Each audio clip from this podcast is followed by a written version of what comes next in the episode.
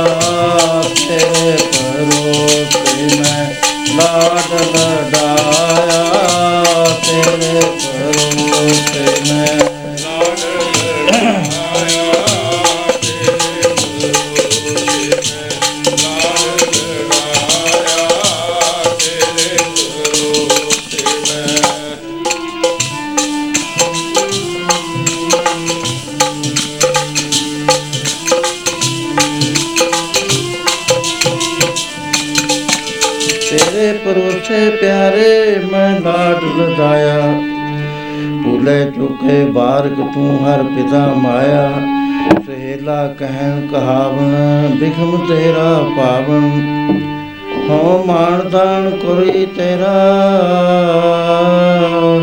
ਹਉ ਜਾਨੋ ਆਪਾ, ਸਭ ਹੀ ਮਦ ਸਭ ਹੀ ਤੇ ਬਾਹਰ, ਬੇਮੁਤਾਜ ਬਾਪਾ। ਪਿਤਾ ਹੋ ਜਾਨੋ ਨਹੀਂ, ਤੇਰੀ ਕਬਨ ਜੋਤਾ ਬੰਧਨ ਮੁਕਤ ਸੰਤੋ ਮੇਰੀ ਰਾਖੈ ਮਮਤਾ ਪਏ ਕਿਰਪਾਲ ਠਾਕਰ ਰਿਓ ਆਪ ਨ ਜਾਣਾ। ਗੁਰ ਮੇਰਾ ਨਾਨਕ, ਪਾਰ ਬ੍ਰਹਮ ਪਛਾਣਾ। ਲਾਡ ਲਡਾਇਆ, ਤੇਰੇ ਪਰੋਸੇ ਮੈਂ ਲਾਡ ਲਡਾਇਆ, ਤੇਰੇ ਪਰੋਸੇ ਮੈਂ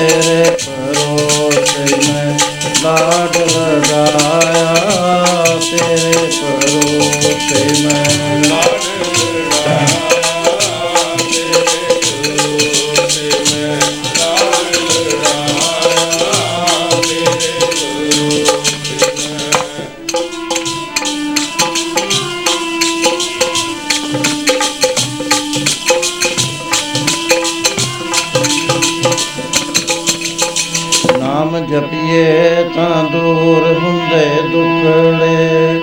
ਸੇਵਾ ਕਰਕੇ ਮਾਨ ਪਾਈਦਾ ਜਪੀਏ ਤਾਂ ਦੂਰ ਹੁੰਦੇ ਦੁੱਖੜੇ। ਸੇਵਾ ਕਰਕੇ ਮਾਨ ਪਾਈਦਾ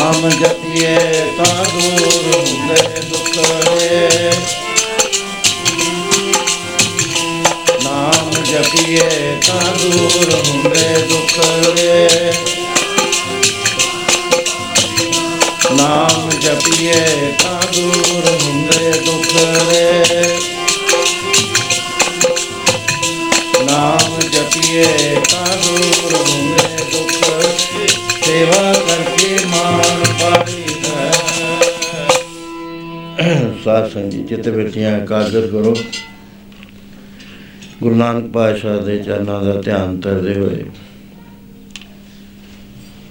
ਗੱਜ ਕੇ ਬੋਲੋ ਸਤਨਾਮ ਸ੍ਰੀ ਵਾਹਿਗੁਰੂ। ਕਾਰੋਬਾਰ ਸੰਕੋਚਦੇ ਹੋਏ ਆਪ ਗੁਰੂ ਦਰਬਾਰ ਪਹੁੰਚੇ ਹਾਂ।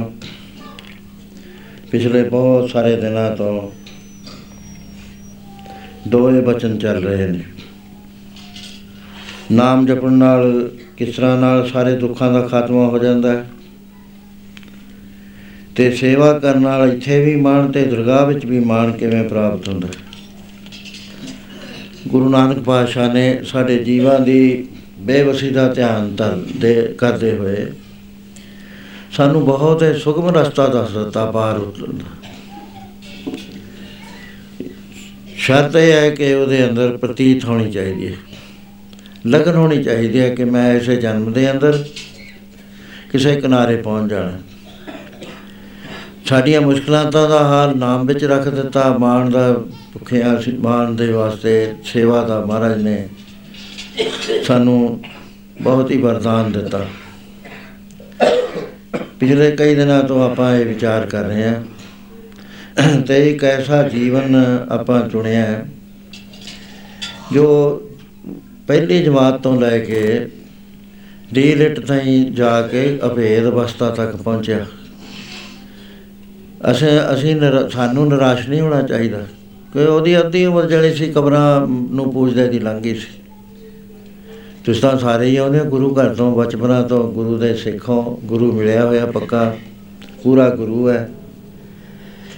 ਸਾਡੇ ਇਰਾਦੇ ਵਿੱਚ ਥੋੜਾ ਘੱਟ ਕਮੀ ਹੈ। ਜੇ ਇਰਾਦਾ ਹੋ ਜਾਏ, ਅਸੀਂ ਵੀ ਲੰਘ ਜੇ ਐਸੇ ਜਨਮ ਚ ਲੰਘ ਜਾਈਏ, ਬਹੁਤਾ ਚਿਰ ਵੇਟ ਕਰਨ ਦੀ ਲੋੜ ਨਹੀਂ ਹੈ। ਤੇ ਉਹਦੇ ਵਿੱਚ ਪਿਛਲੀ ਕੱਲ ਦੱਸਿਆ ਗਿਆ ਸੀ ਕਿ ਜਿਸ ਵਾਰ ਇਹਦੀ ਵਿਅਕਤੀ ਬਹੁਤ ਉੱਚੀ ਚੜ ਗਈ। ਜਿਸ ਨੂੰ ਸਾਇ ਸਮਾਦ ਕਹਿੰਦੇ ਨੇ। ਇਹ ਗੁਰੂ ਪੁੱਗੇ ਹੋਏ ਗੁਰਮੁਖਾਂ ਦੀ ਹੋਇਆ ਕਰਦੀ ਹੈ। ਇਹਦੇ ਬਾਅਦ ਗੁਰੂ ਮਹਾਰਾਜ ਨੇ ਕਿਹਾ ਵੀ ਟੇਕੇ ਨਹੀਂ ਬੈਠਣਾ। ਇਹ ਹੀ ਨਾ ਸਮਝ ਲਓ ਕਿ ਸਾਨੂੰ ਗਿਆਨ ਹੋ ਗਿਆ ਤੇ ਅਸੀਂ ਪੂਰੇ ਹੋ ਗਏ, ਕਿਉਂਕਿ ਬਾਹਰ ਪ- ਆਨ ਮਤਾਂ 'ਚ ਇਹ ਹੈ ਕਿ ਜਿਸ ਵਕਤ ਗਿਆਨ ਹੋ ਜਾਵੇ, ਫਿਰ ਸਰੀਰ ਨੂੰ ਰੱਖੋ ਜਾਂ ਨਾ ਰੱਖੋ। ਮਹਾਰਾਜ ਕਹਿੰਦੇ ਵੀ ਸਰੀਰ ਤੇਰਾ ਨਹੀਂ ਹੈ ਇਹ ਨਿਰੰਕਾਰ ਨੇ ਦਿੱਤਾ ਹੋਇਆ ਹੈ ਇਹ ਇਹਨੂੰ ਛੱਡ ਦੇਣਾ ਤੇ ਰੱਖ ਦੇਣਾ ਤੂੰ ਨਾ ਇਹ ਗੱਲ 'ਚ ਪੈ। ਕਿਉਂਕਿ ਵੱਡੇ ਵੱਡੇ ਜਿਹੜੇ ਹੋਏ ਨੇ ਡਾਕਟਰ ਸਵਾਮੀ ਅਹ, ਸੀਗੇ ਆਪਣੇ ਸਾਹਮਣੇ ਰਾਮ ਤੀਰਥ। ਇਹ ਜਦ 33 ਸਾਲ ਦੇ ਹੋਏ ਗਿਆਨ ਦਾ ਪ੍ਰਕਾਸ਼ ਹੋਇਆ ਉਹਦੇ ਬਾਅਦ ਇਹਨਾਂ ਨੂੰ ਸਰੀਰ ਨਹੀਂ ਰੱਖਿਆ ਗੰਗਾ 'ਚ ਬੈਠ ਕੇ ਛੱਲ ਆਈ ਰੋੜ ਕੇ ਲੈ ਗਿਆ। ਬਹੁਤ ਸਾਰੇ ਸਾਧੂ ਮਹਾਤਮਾ ਸਮਾਧੀ ਲਾ ਲੈਂਦੇ ਸੀ ਨਮਕ ਜਨਾ ਲੈਂਦੇ ਸੀ ਮਿੱਟੀ ਪਵਾ ਲੈਂਦੇ ਸੀ। ਮਹਾਰਾਜ ਕਹਿੰਦੇ ਨਹੀਂ ਇਹ ਨਹੀਂ ਗੱਲ ਸੱਚੋ ਹੋਰ ਹੈ ਸਭ ਕੋ ਉੱਪਰ ਸੱਚ ਆਚਾਰ। ਸੱਚ ਆਚਾਰ ਦੁਨੀਆ ਨੂੰ ਜਿਉਂ ਕੇ ਦੱਸਣਾ ਹੈ, ਕਿਵੇਂ ਜਿਉਇਆ ਜਾਂਦਾ ਹੈ ਕਿਸ ਤਰ੍ਹਾਂ ਸੱਚਾ ਬੰਦਾ ਦੁਨੀਆ 'ਚ ਰਹਿੰਦਾ ਹੈ। ਉਹਦੇ ਬਾਰੇ ਮੈਂ ਭਾਈ ਕਨਈਆ ਜੀ ਦੇ ਜੇ ਜੋ ਸੇਵਾ ਕੀਤੀ ਉਹਦਾ ਵੀ ਜ਼ਿਕਰ ਕੀਤਾ ਸੀ ਹੋਰ ਵੀ ਮਹਾਪੁਰਸ਼ਾਂ ਦੇ ਜੀਵਨਾਂ ਦਾ ਜ਼ਿਕਰ ਕੀਤਾ। ਸੋ ਜਿਸ ਵਾਰ ਗੁਰਸਿੱਖ ਪੂਰਾ ਹੁੰਦਾ ਹੈ, ਉਸ ਵੇਲੇ ਇਮਤਿਹਾਨ ਹੁੰਦਾ ਹੈ, ਚਾਹੇ ਸੂਖਸ਼ਮ ਤੌਰ ਤੇ ਹੋਵੇ, ਗੁਰੂ ਗ੍ਰੰਥ ਸਾਹਿਬ ਵੀ ਲੈਂਦੇ ਨੇ ਇਮਤਿਹਾਨ। ਐਸੀ ਬਾਤ ਨਹੀਂ ਹੈ, ਮਹਾਪੁਰਸ਼ਾਂ ਨੂੰ ਪਤਾ ਹੈ ਵੀ ਇਮਤਿਹਾਨ ਕਿੰਨਾ ਕੜਾ ਹੁੰਦਾ ਹੈ। ਉਹਨੂੰ ਕਸਵੱਟੀ ਕਹਿੰਦੇ ਨੇ, ਕਸਵੱਟੀ ਲੱਗਦੀ ਹੈ। ਸੋ ਜਿਸ ਵਾਰ ਭਾਈ ਮੰਝ ਦੀ ਅਵਸਥਾ ਉੱਚੀ ਹੋ ਗਈ ਸਿਰਫ ਇੱਕ ਪੌੜੀ ਚੜ੍ਹਨ ਨੂੰ ਰਹਿ ਗਈ ਸੀ। ਉਹਨੂੰ ਫਨਾਹੇ ਅੱਲਾ ਅਸੀਂ ਅਭੇਤਾ ਦੀ ਅਵਸਥਾ ਕਹਿੰਦੇ ਆ ਇੱਥੇ ਤੱਕ ਉਹ ਪਹੁੰਚ ਗਿਆ ਸੀ। ਉਸ ਵੇਲੇ ਗੁਰੂ ਮਹਾਰਾਜ ਨੇ ਐਗਜ਼ਾਮੀਨੇਸ਼ਨ ਚ ਪਾ ਦਿੱਤਾ, ਕਸਵੱਟੀ ਲੱਗ। ਗਈ ਕਸਵੱਟੀ ਲੱਗੀ ਹੋਈ ਘਰ ਭੇਜ ਦਿੱਤਾ, ਘਰ ਆ ਕੇ ਸ਼ਰੀਕਾ ਜਿਹੜਾ ਸੀ ਸਾਰਾ ਖਰਾਬ ਹੋ ਗਿਆ। ਜ਼ਮੀਨ ਉਹਦੀ ਖੋਲੀ ਸਰਦਾਰੀ ਖੋਲੀ ਪਰ ਉਹਨੂੰ ਪਿੰਡ ਦੇ ਵਿੱਚੋਂ ਧੱਕੇ ਮਾਰ ਕੇ ਕੱਢ ਦਿੱਤਾ। ਕੋਈ ਵੀ ਬੰਦਾ ਨਹੀਂ ਸੀ ਜਿਹੜਾ ਉਹਦੀ ਹਾਮੀ ਭਰੇ, ਕੋਈ ਹਾਂ ਦਾ ਨਾਰਾ ਮਾਰੇ। ਉਹ ਜਦੋਂ ਚਲਦੇ ਚਲਦੇ ਇੱਕ ਪਿੰਡ ਵਿੱਚ ਆ ਕੇ ਚੌਂਪੜੀ ਪਾਈ ਤਾਂ ਸਵਾਲ ਆਇਆ ਪ੍ਰਸ਼ਾ ਲੰਗ ਵੀ ਕਿੱਥੋਂ ਖਾਵਾਂਗੇ? ਪਹਿਲਾਂ ਤਾਂ ਇਹ ਮਨਜੋ ਜ਼ਮੀਨਾਂ ਜਾਇਦਾਦਾਂ ਸੀ, ਉਹਨਾਂ ਚੋਂ ਆ ਜਾਂਦਾ ਸੀ, ਹੁਣ ਤਾਂ ਕੁਝ ਵੀ ਨਹੀਂ ਰਿਹਾ, ਖਾਲੀ ਧਾਣਾ। ਤਿੰਨ ਕੱਪੜੇ ਜਿਹੜੇ ਪਾਏ ਹੋਏ ਨੇ, ਇਹੀ ਸਾਡੇ ਕੋਲ ਨੇ, ਹੋਰ ਕੁਝ ਹੈ ਨਹੀਂ। ਉਸ ਵੇਲੇ ਭਾਈ ਮੰਝ ਨੇ ਕਿਹਾ ਵੀ ਤੁਸੀਂ ਡੋਲੋ ਨਾ, ਮੇਰੇ ਸਤਿਗੁਰੂ ਜੀ ਕਹਿੰਦੇ ਨੇ, ਬਈ ਪਰਮੇਸ਼ਰ ਹਰੇਕ ਨੂੰ ਰੋਟੀ ਰੋਜੀ ਦਿੰਦਾ। ਹੈ। ਕਦੇ ਵੀ ਉਹ ਖੁੱਜਦਾ ਨਹੀਂ ਰੋਜੀ ਦੇਣ ਤੋਂ, ਇਸ ਤਰ੍ਹਾਂ ਦੇ ਨਾਲ ਫਰਮਾਨ ਕਰਦੇ ਆ ਬੜੋ ਪਿਆਰ ਨਾਲ। ਰੋਜੀ ਦਿੰਦਾ ਹੈ ਪੱਥਰ ਦੇ ਕੀੜੇ ਨੂੰ, ਤੈਨੂੰ ਕਿਉਂ ਨਾ ਦੇਵੇ ਬੰਦਿਆ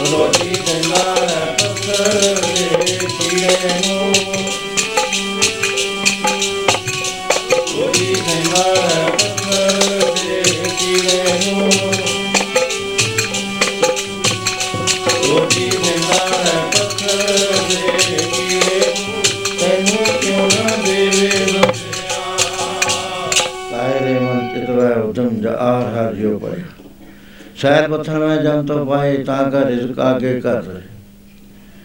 ਪਾਖੀਣ ਕੀਟ ਗੁਪਤ ਹੋਏ ਰਹਤਾ, ਤਾ ਕੋ ਮਾਰਗ ਨਹੀਂ। ਕਹੇ ਤਾਂ ਨਾ ਪੂਰਨ ਤਾਹੂ ਕੋ ਮਤਰੇ ਜੀਟ ਰਹੇ। ਵੀ ਉਹਨੂੰ ਵੀ ਦਿੰਦਾ ਹੈ, ਪੱਥਰ ਦੇ ਵਿੱਚ ਕੋਈ ਰਾਹ ਨਹੀਂ ਹੈ ਕਿਸੇ ਥਾਂ ਤੋਂ। ਇੱਕ ਵਾਰੀ ਸੰਤ ਬਾਬਾ ਗੁਰਬਚਨ ਸਿੰਘ ਜੀ ਜਾ ਰਹੇ ਸੀ ਸਿੰਘਾਂ ਦੇ ਨਾਲ, ਖਾਲਸਾ। ਗੁਰਦਾਸਪੁਰ ਇੱਕ ਮਜ਼ਦੂਰ ਦੌੜਿਆ ਦੌੜਿਆ ਆਇਆ। ਕਹਿੰਦਾ, ਬਾਬਾ ਜੀ, ਉਰੇ ਆਇਓ। ਕਹਿੰਦੇ, ਕੀ ਗੱਲ? ਕਹਿੰਦੇ, ਤੁਹਾਨੂੰ ਕੁਝ ਦਿਖਾਉਣਾ ਹੈ। ਉੱਥੇ ਗਏ ਤਾਂ ਦੇਖਣ, ਕਹਿੰਦੇ, ਆਹ ਪੱਥਰ ਅਸੀਂ ਤੋੜਿਆ ਹੈ। ਇਹਦੇ ਵਿੱਚੋਂ ਆ ਕੀੜਾ ਨਿਕਲਿਆ ਇਹਦੇ ਮੂੰਹ 'ਚ ਪਤਾ ਨਹੀਂ ਕੀ ਹੈ। ਕੋਈ ਦਾਣੇ ਵਰਗੀ ਚੀਜ਼ ਹੈ। ਉਹਨਾਂ ਨੇ ਸਾਰੇ ਸਿੰਘਾਂ ਜਥੇ ਨੂੰ ਬਤਾ ਦਿਆ ਕਹਿਣ ਲੱਗੇ, ਦੇਖੋ, ਇਹ, ਇਹਦੇ ਵਿੱਚ ਰਹਿੰਦਾ ਗੁਪਤ, ਲੇਕਿਨ ਇਹਦੀ ਵੀ ਪਾਲਣਾ ਕਰਦਾ ਹੈ, ਪਰਮੇਸ਼ਰ, ਰੋਟੀ ਦਿੰਦਾ ਹੈ। ਰੋਜੀ ਨਹੀਂ ਕਿਸੇ ਦੀ ਵੀ ਮਾਰਦਾ, ਰੋਜੀ ਮਾਰਦਾ ਜੇ ਆਦਮੀ ਆਪ ਆਪ ਦੇ ਵਿੱਚ ਗਲਤੀਆਂ ਹੋਣ। ਵਾਹਿਗੁਰੂ ਤਾਂ ਸਭ ਨੂੰ ਦਿੰਦਾ। ਹੈ ਸੋ ਇਸ ਤਰ੍ਹਾਂ ਬਹੁਤ ਮਹਾਪੁਰਸ਼ਾਂ ਦੇ ਬਾਬੇ ਅਤਰ ਸਿੰਘ ਜੀ ਮਸਤੂਆਣੇ ਵਾਲੇ ਹਜੂਰ ਸਾਹਿਬ ਤਪ ਕਰ ਰਹੇ ਸੀ। ਸਵਾ ਲੱਖ ਉਹਨਾਂ ਨੇ ਜਪਜੀ ਸਾਹਿਬ ਦਾ ਉੱਥੇ ਪਾਠ ਕਰਿਆ, ਸਵਾ ਲੱਖ। ਬਾਕੀ ਕਿੰਨੇ ਲੱਖ ਉਹਨਾਂ ਨੇ ਗੋਬਿੰਦੇ ਮੁਕੰਦੇ ਉਹਦਾ ਪਰ ਅਪਾਰੇ ਹਰੀਆਂ ਕਰੀਆਂ ਨੇ, ਨਾਮੇ ਕਾਮੇ, ਗਾਇਤਰੀ ਕਹਿੰਦੇ ਨੇ ਇਹਨੂੰ ਗੁਰੂ ਘਰ ਦੀ। ਇਹਦਾ ਪਾਠ ਕਰਿਆ, ਮੂਲ ਮੰਤਰ ਦੇ ਕਰੁਣਾ ਹੀ ਪਾਠ ਕਰੇ।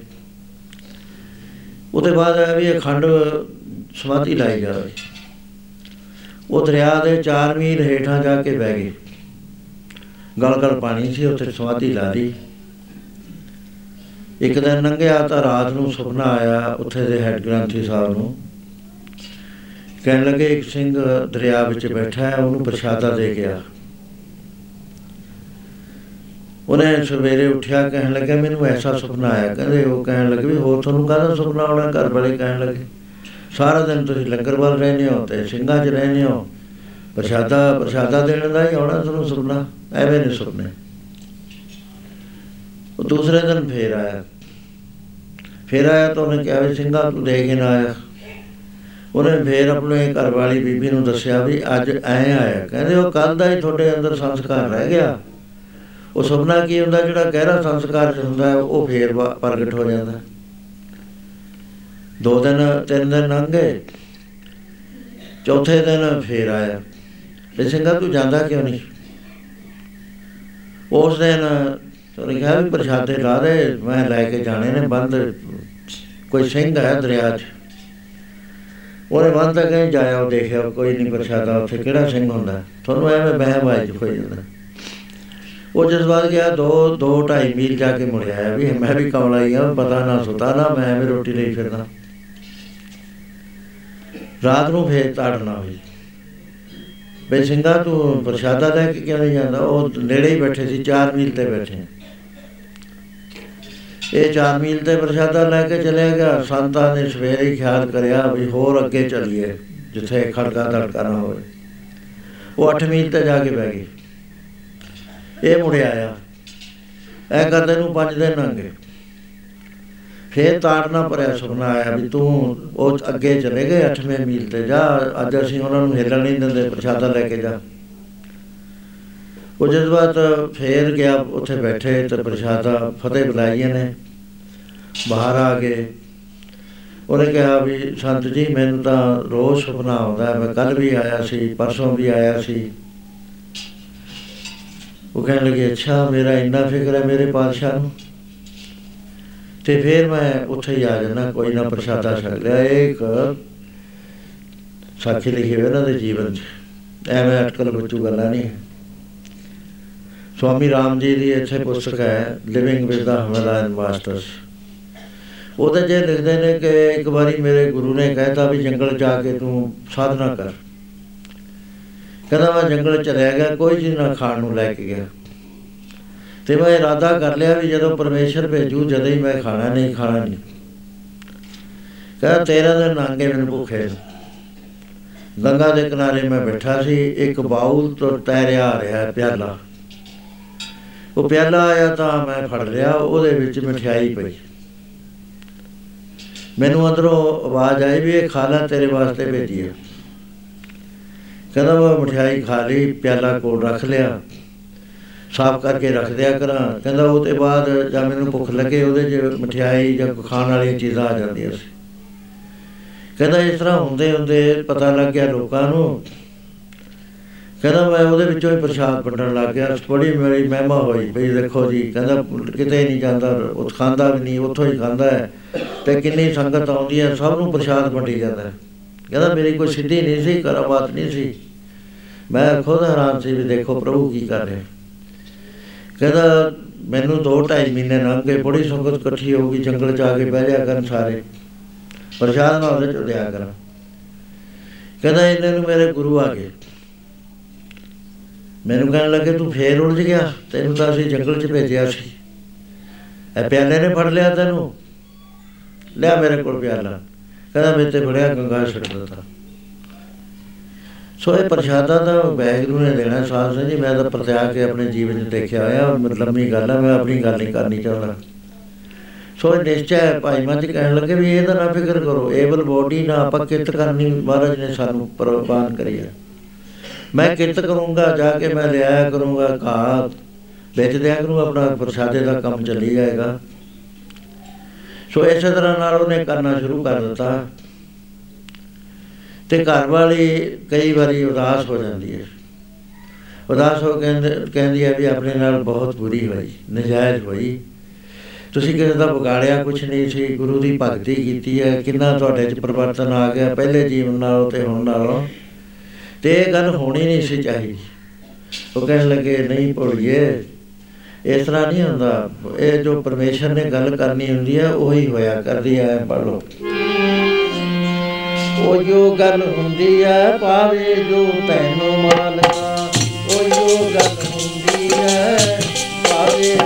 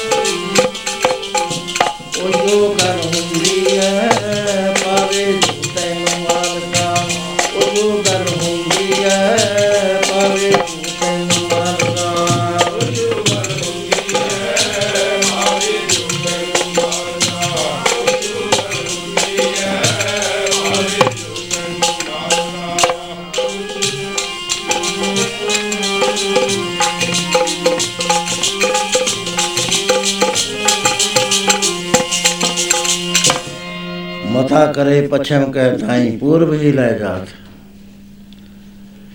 ਕਿਸੇ ਦੇ ਹੱਥ ਵਿੱਚ ਨਹੀਂ ਹੈ ਸਾਸ ਨੇ ਜੀ। ਮਤਾ ਕਿਧਰੇ ਨੂੰ ਜਾਣ ਦਾ ਕਰਦਾ ਹੈ। ਚਲਿਆ ਕਿਧਰੇ ਜਾਂਦਾ ਹੈ, ਖਿਨਵੇਂ ਥਾ ਪੋਤਾ ਪਣ ਹਾਰਾ ਆਪਨ ਹੱਥ ਮਤਾਤ। ਬੈਗਰੂ ਦੇ ਹੱਥ ਵਿੱਚ ਹੈ, ਇਸ ਕਾ ਬਲ ਨਹੀਂ ਸਾਥ। ਕਰਨ ਕਰਾਵਨ ਸਰਵ ਕੋ ਨਾਥ, ਆਗਿਆਕਾਰੀ ਬਪਰਾ ਜੀਓ, ਜੋ ਤਿਸ ਭਾਵੈ ਸੋਈ। ਜੀ ਇੱਕ ਇੱਥੇ ਭਾਰਤ ਵਰਸ਼ ਵਿੱਚ ਰਾਜਾ ਹੋਇਆ। ਗੁਰੂ ਗ੍ਰੰਥ ਸਾਹਿਬ ਚ ਉਹਦਾ ਜ਼ਿਕਰ ਆਉਂਦਾ ਹੈ। ਉਹਦਾ ਨਾਮ ਸੀ ਜਨਮੇਜਾ। ਜਨਮੇਜੇ ਨੂੰ ਮਿਲਣ ਵਾਸਤੇ ਜੇ ਇਹ ਸੀਗਾ ਜਨਮੇਜਾ, ਅਰਜਨ ਦਾ ਪੋਤਾ ਸੀ, ਪੜੋਤਾ। ਇਹ ਜਿਸ ਵਕਤ ਵੇਦ ਵਿਆਸ ਜੀ ਨੂੰ ਮਿਲਣ ਵਾਸਤੇ ਆਏ, ਇਹ ਕਹਿਣ ਲੱਗਿਆ, ਦਾਦਾ ਜੀ, ਤੁਸੀਂ ਕਿੰਨੀ ਨਜਾਇਜ਼ ਬਾਤ ਹੋਣ ਦਿੱਤੀ ਭਾਰਤ ਵਰਸ਼ ਵਿੱਚ। ਦੋਹ ਇੱਕ ਖਾਨਦਾਨ ਲੜ ਪਿਆ, ਭਿੜ ਪਿਆ ਤੇ 45 ਲੱਖ ਬੰਦਾ 18 45 ਲੱਖ ਬੰਦਾ 18 ਦਿਨਾਂ ਚ ਮਾਰਿਆ ਗਿਆ ਏਬਲ ਬੋਡੀ ਉਸ ਵੇਲੇ ਆਬਾਦੀ ਵੀ ਥੋੜੀ ਹੁੰਦੀ। ਇਹ ਤੁਸੀਂ ਸਮਝਾ ਨਹੀਂ ਸੀ ਸਕਦੇ। ਉਹ ਕਹਿਣ ਲੱਗੇ, ਜਨਮੇਜੇ, ਮੈਂ ਵੀ ਸਮਝਾਇਆ, ਕ੍ਰਿਸ਼ਨ ਮਹਾਰਾਜ ਵੀ ਆਪ ਗਏ ਉਹਦੇ ਕੋਲ। ਲੇਕਿਨ ਉਹ ਐਡਾ ਬਮਾਨੀ ਸੀ, ਉਹ ਇੱਕ ਸੂਈ ਦੇ ਨੁੱਕੇ ਜਿੰਨੀ ਜ਼ਮੀਨ ਦੇਣ ਨੂੰ ਤਿਆਰ ਨਾ ਹੋਇਆ। ਇਸ ਵਾਸਤੇ ਯੁੱਧ ਲਾਜ਼ਮੀ ਸੀ, ਸਭ ਦੇ ਚ ਨਾ ਚਾਹੁੰਦੇ ਹੋਇਆ ਯੁੱਧ ਹੋਇਆ। ਕੋਈ ਬੰਦਾ ਨਹੀਂ ਸੀ ਜਿਹੜਾ ਯੁੱਧ ਨੂੰ ਚਾਹੁੰਦਾ ਸੀ, ਨਾ ਭੀਸ਼ਮ ਪਿਤਾਮਾ ਨਾ ਦਰੋਣਾਚਾਰੀਆ, ਨਾ ਕੋਈ ਹੋਰ ਰਾਜੇ ਸਿਰ ਫਿਰੇ ਨਹੀਂ ਸੀਗੇ। ਯੁੱਧ ਹੋਇਆ, ਹੋ ਗਿਆ, ਉਹਨਾਂ ਦੇ ਉੱਤੇ ਸਿਰ ਤੇ ਆ ਗਿਆ। ਕਹਿਣ ਲੱਗੇ, ਇਹ ਗੱਲਾਂ ਤਾਂ ਬਾਅਦ ਚ ਕਹਿੰਦੇ ਹੁੰਦੇ ਨੇ ਵੀ ਹੋ ਗਿਆ ਜੀ, ਰੱਬ ਦਾ ਭਾਣਾ ਜੀ। ਜੇ ਪਹਿਲਾਂ ਪਤਾ ਲੱਗ ਜਵੇ, ਆਦਮੀ ਹੋਣੇ ਨਹੀਂ ਦਿੰਦਾ। ਉਹ ਕਹਿੰਦੇ, ਨਹੀਂ, ਤੇਰੇ ਬਸ ਵਿੱਚ ਨਹੀਂ ਹੈ। ਹੋ ਜਾਇਆ ਕਰਦੀ ਹੈ ਗੱਲ। ਉਹ ਕਹਿਣ ਲੱਗੇ, ਮੈਨੂੰ ਜੇ ਪਤਾ ਹੋਵੇ, ਮੈਂ ਹੋਣ ਦਊਂ ਕਦੇ ਉਹ ਜਦ ਬਹੁਤ ਉਹਨੇ ਜਿੱਦ ਕਰੀ, ਉਹ ਕਹਿਣ ਲੱਗੇ, ਚੰਗਾ, ਉਹ ਤਰਕਾਲਦਰਸ਼ੀ ਸੀਗੇ। ਕਹਿਣ ਲੱਗੇ, ਲੈ, ਲਾ, ਰਾਜਾ, ਤੂੰ ਲਿਖ ਲੈ। ਤੈਂ ਇੱਕ ਘੋੜੀ ਖਰੀਦਣੀ ਹੈ ਉਹ ਤੇ ਚੜ ਕੇ ਤੈਂ ਦੱਖਣ ਦਿਸ਼ਾ ਨੂੰ ਜਾਣਾ ਹੈ। ਉੱਥੇ ਜਾ ਕੇ ਇੱਕ ਲੜਕੀ ਨੂੰ ਤੈਨੂੰ ਪਿਆਸ ਲੱਗਣੀ ਹੈ, ਤਾਂ ਉਹ ਅਨਾਰੀਅਨ ਲੜਕੀ ਹੋਏਗੀ, ਆਰੀਅਨ ਲੜਕੀ ਨਹੀਂ ਹੋਣੀ। ਸੁੰਦਰ ਹੋਏਗੀ, ਤੂੰ ਜਿਸ ਵਕਤ ਪਾਣੀ ਪੀਏਗਾ ਉਤੇ ਮੋਹਤ ਹੋ ਜਾਏਗਾ ਤੇ ਉਹਨੂੰ ਕਰ ਲੈ ਆਏਗਾ। ਲਿਖ ਰਿਹਾ ਕਹਿੰਦਾ, ਹਾਂ। ਕਹਿੰਦਾ ਫਿਰ ਤੇਰੇ ਖਿਲਾਫ ਪਰਜਾ ਦਾ ਵਿਦਰੋਹ ਹੋ ਜਾਏਗਾ। ਤੇਰੀ ਨਿੰਦਾ ਸ਼ੁਰੂ ਹੋ ਜਾਏਗੀ। ਉਸ ਵੇਲੇ ਤੈਨੂੰ ਸਲਾਹ ਦਿੱਤੀ ਜਾਏਗੀ ਕਿ ਇੱਕ ਯੱਗ ਕਰ। ਉਸ ਵੇਲੇ ਤੂੰ ਅਸਮੇਧ ਯੱਗ ਕਰਨ ਦੀ ਤਿਆਰੀ ਕਰੇਗਾ।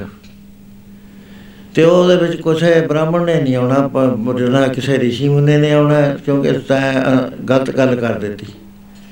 ਤੇ ਤੂੰ ਬੱਚਿਆਂ ਨੂੰ ਲੈ ਆਏਗਾ ਵਿਦਿਆਲਿਆਂ ਤੋਂ ਜਾ ਕੇ। ਉਸ ਤੋਂ ਬਾਅਦ ਬੱਚਿਆਂ ਨੇ ਹੱਸਣਾ ਹੈ ਆਪਣੇ ਤੌਰ ਤੇ ਤੈਨੂੰ ਸ਼ੱਕ ਪੈ ਜੂ ਵੀ ਮੇਰੇ ਮੈਨੂੰ ਦੇਖ ਕੇ ਹੱਸੇ ਨੇ ਮੇਰੀ ਰਾਣੀ ਨੂੰ ਦੇਖ ਕੇ ਹੱਸੇ ਨੇ। ਤੂੰ ਉਹਨਾਂ ਨੂੰ ਸਾਰਿਆਂ ਨੂੰ ਕਤਲ ਕਰ ਦੇਂਗਾ ਤੇ ਤੈਨੂੰ ਕੋੜ ਹੋ ਜਾਏਗਾ।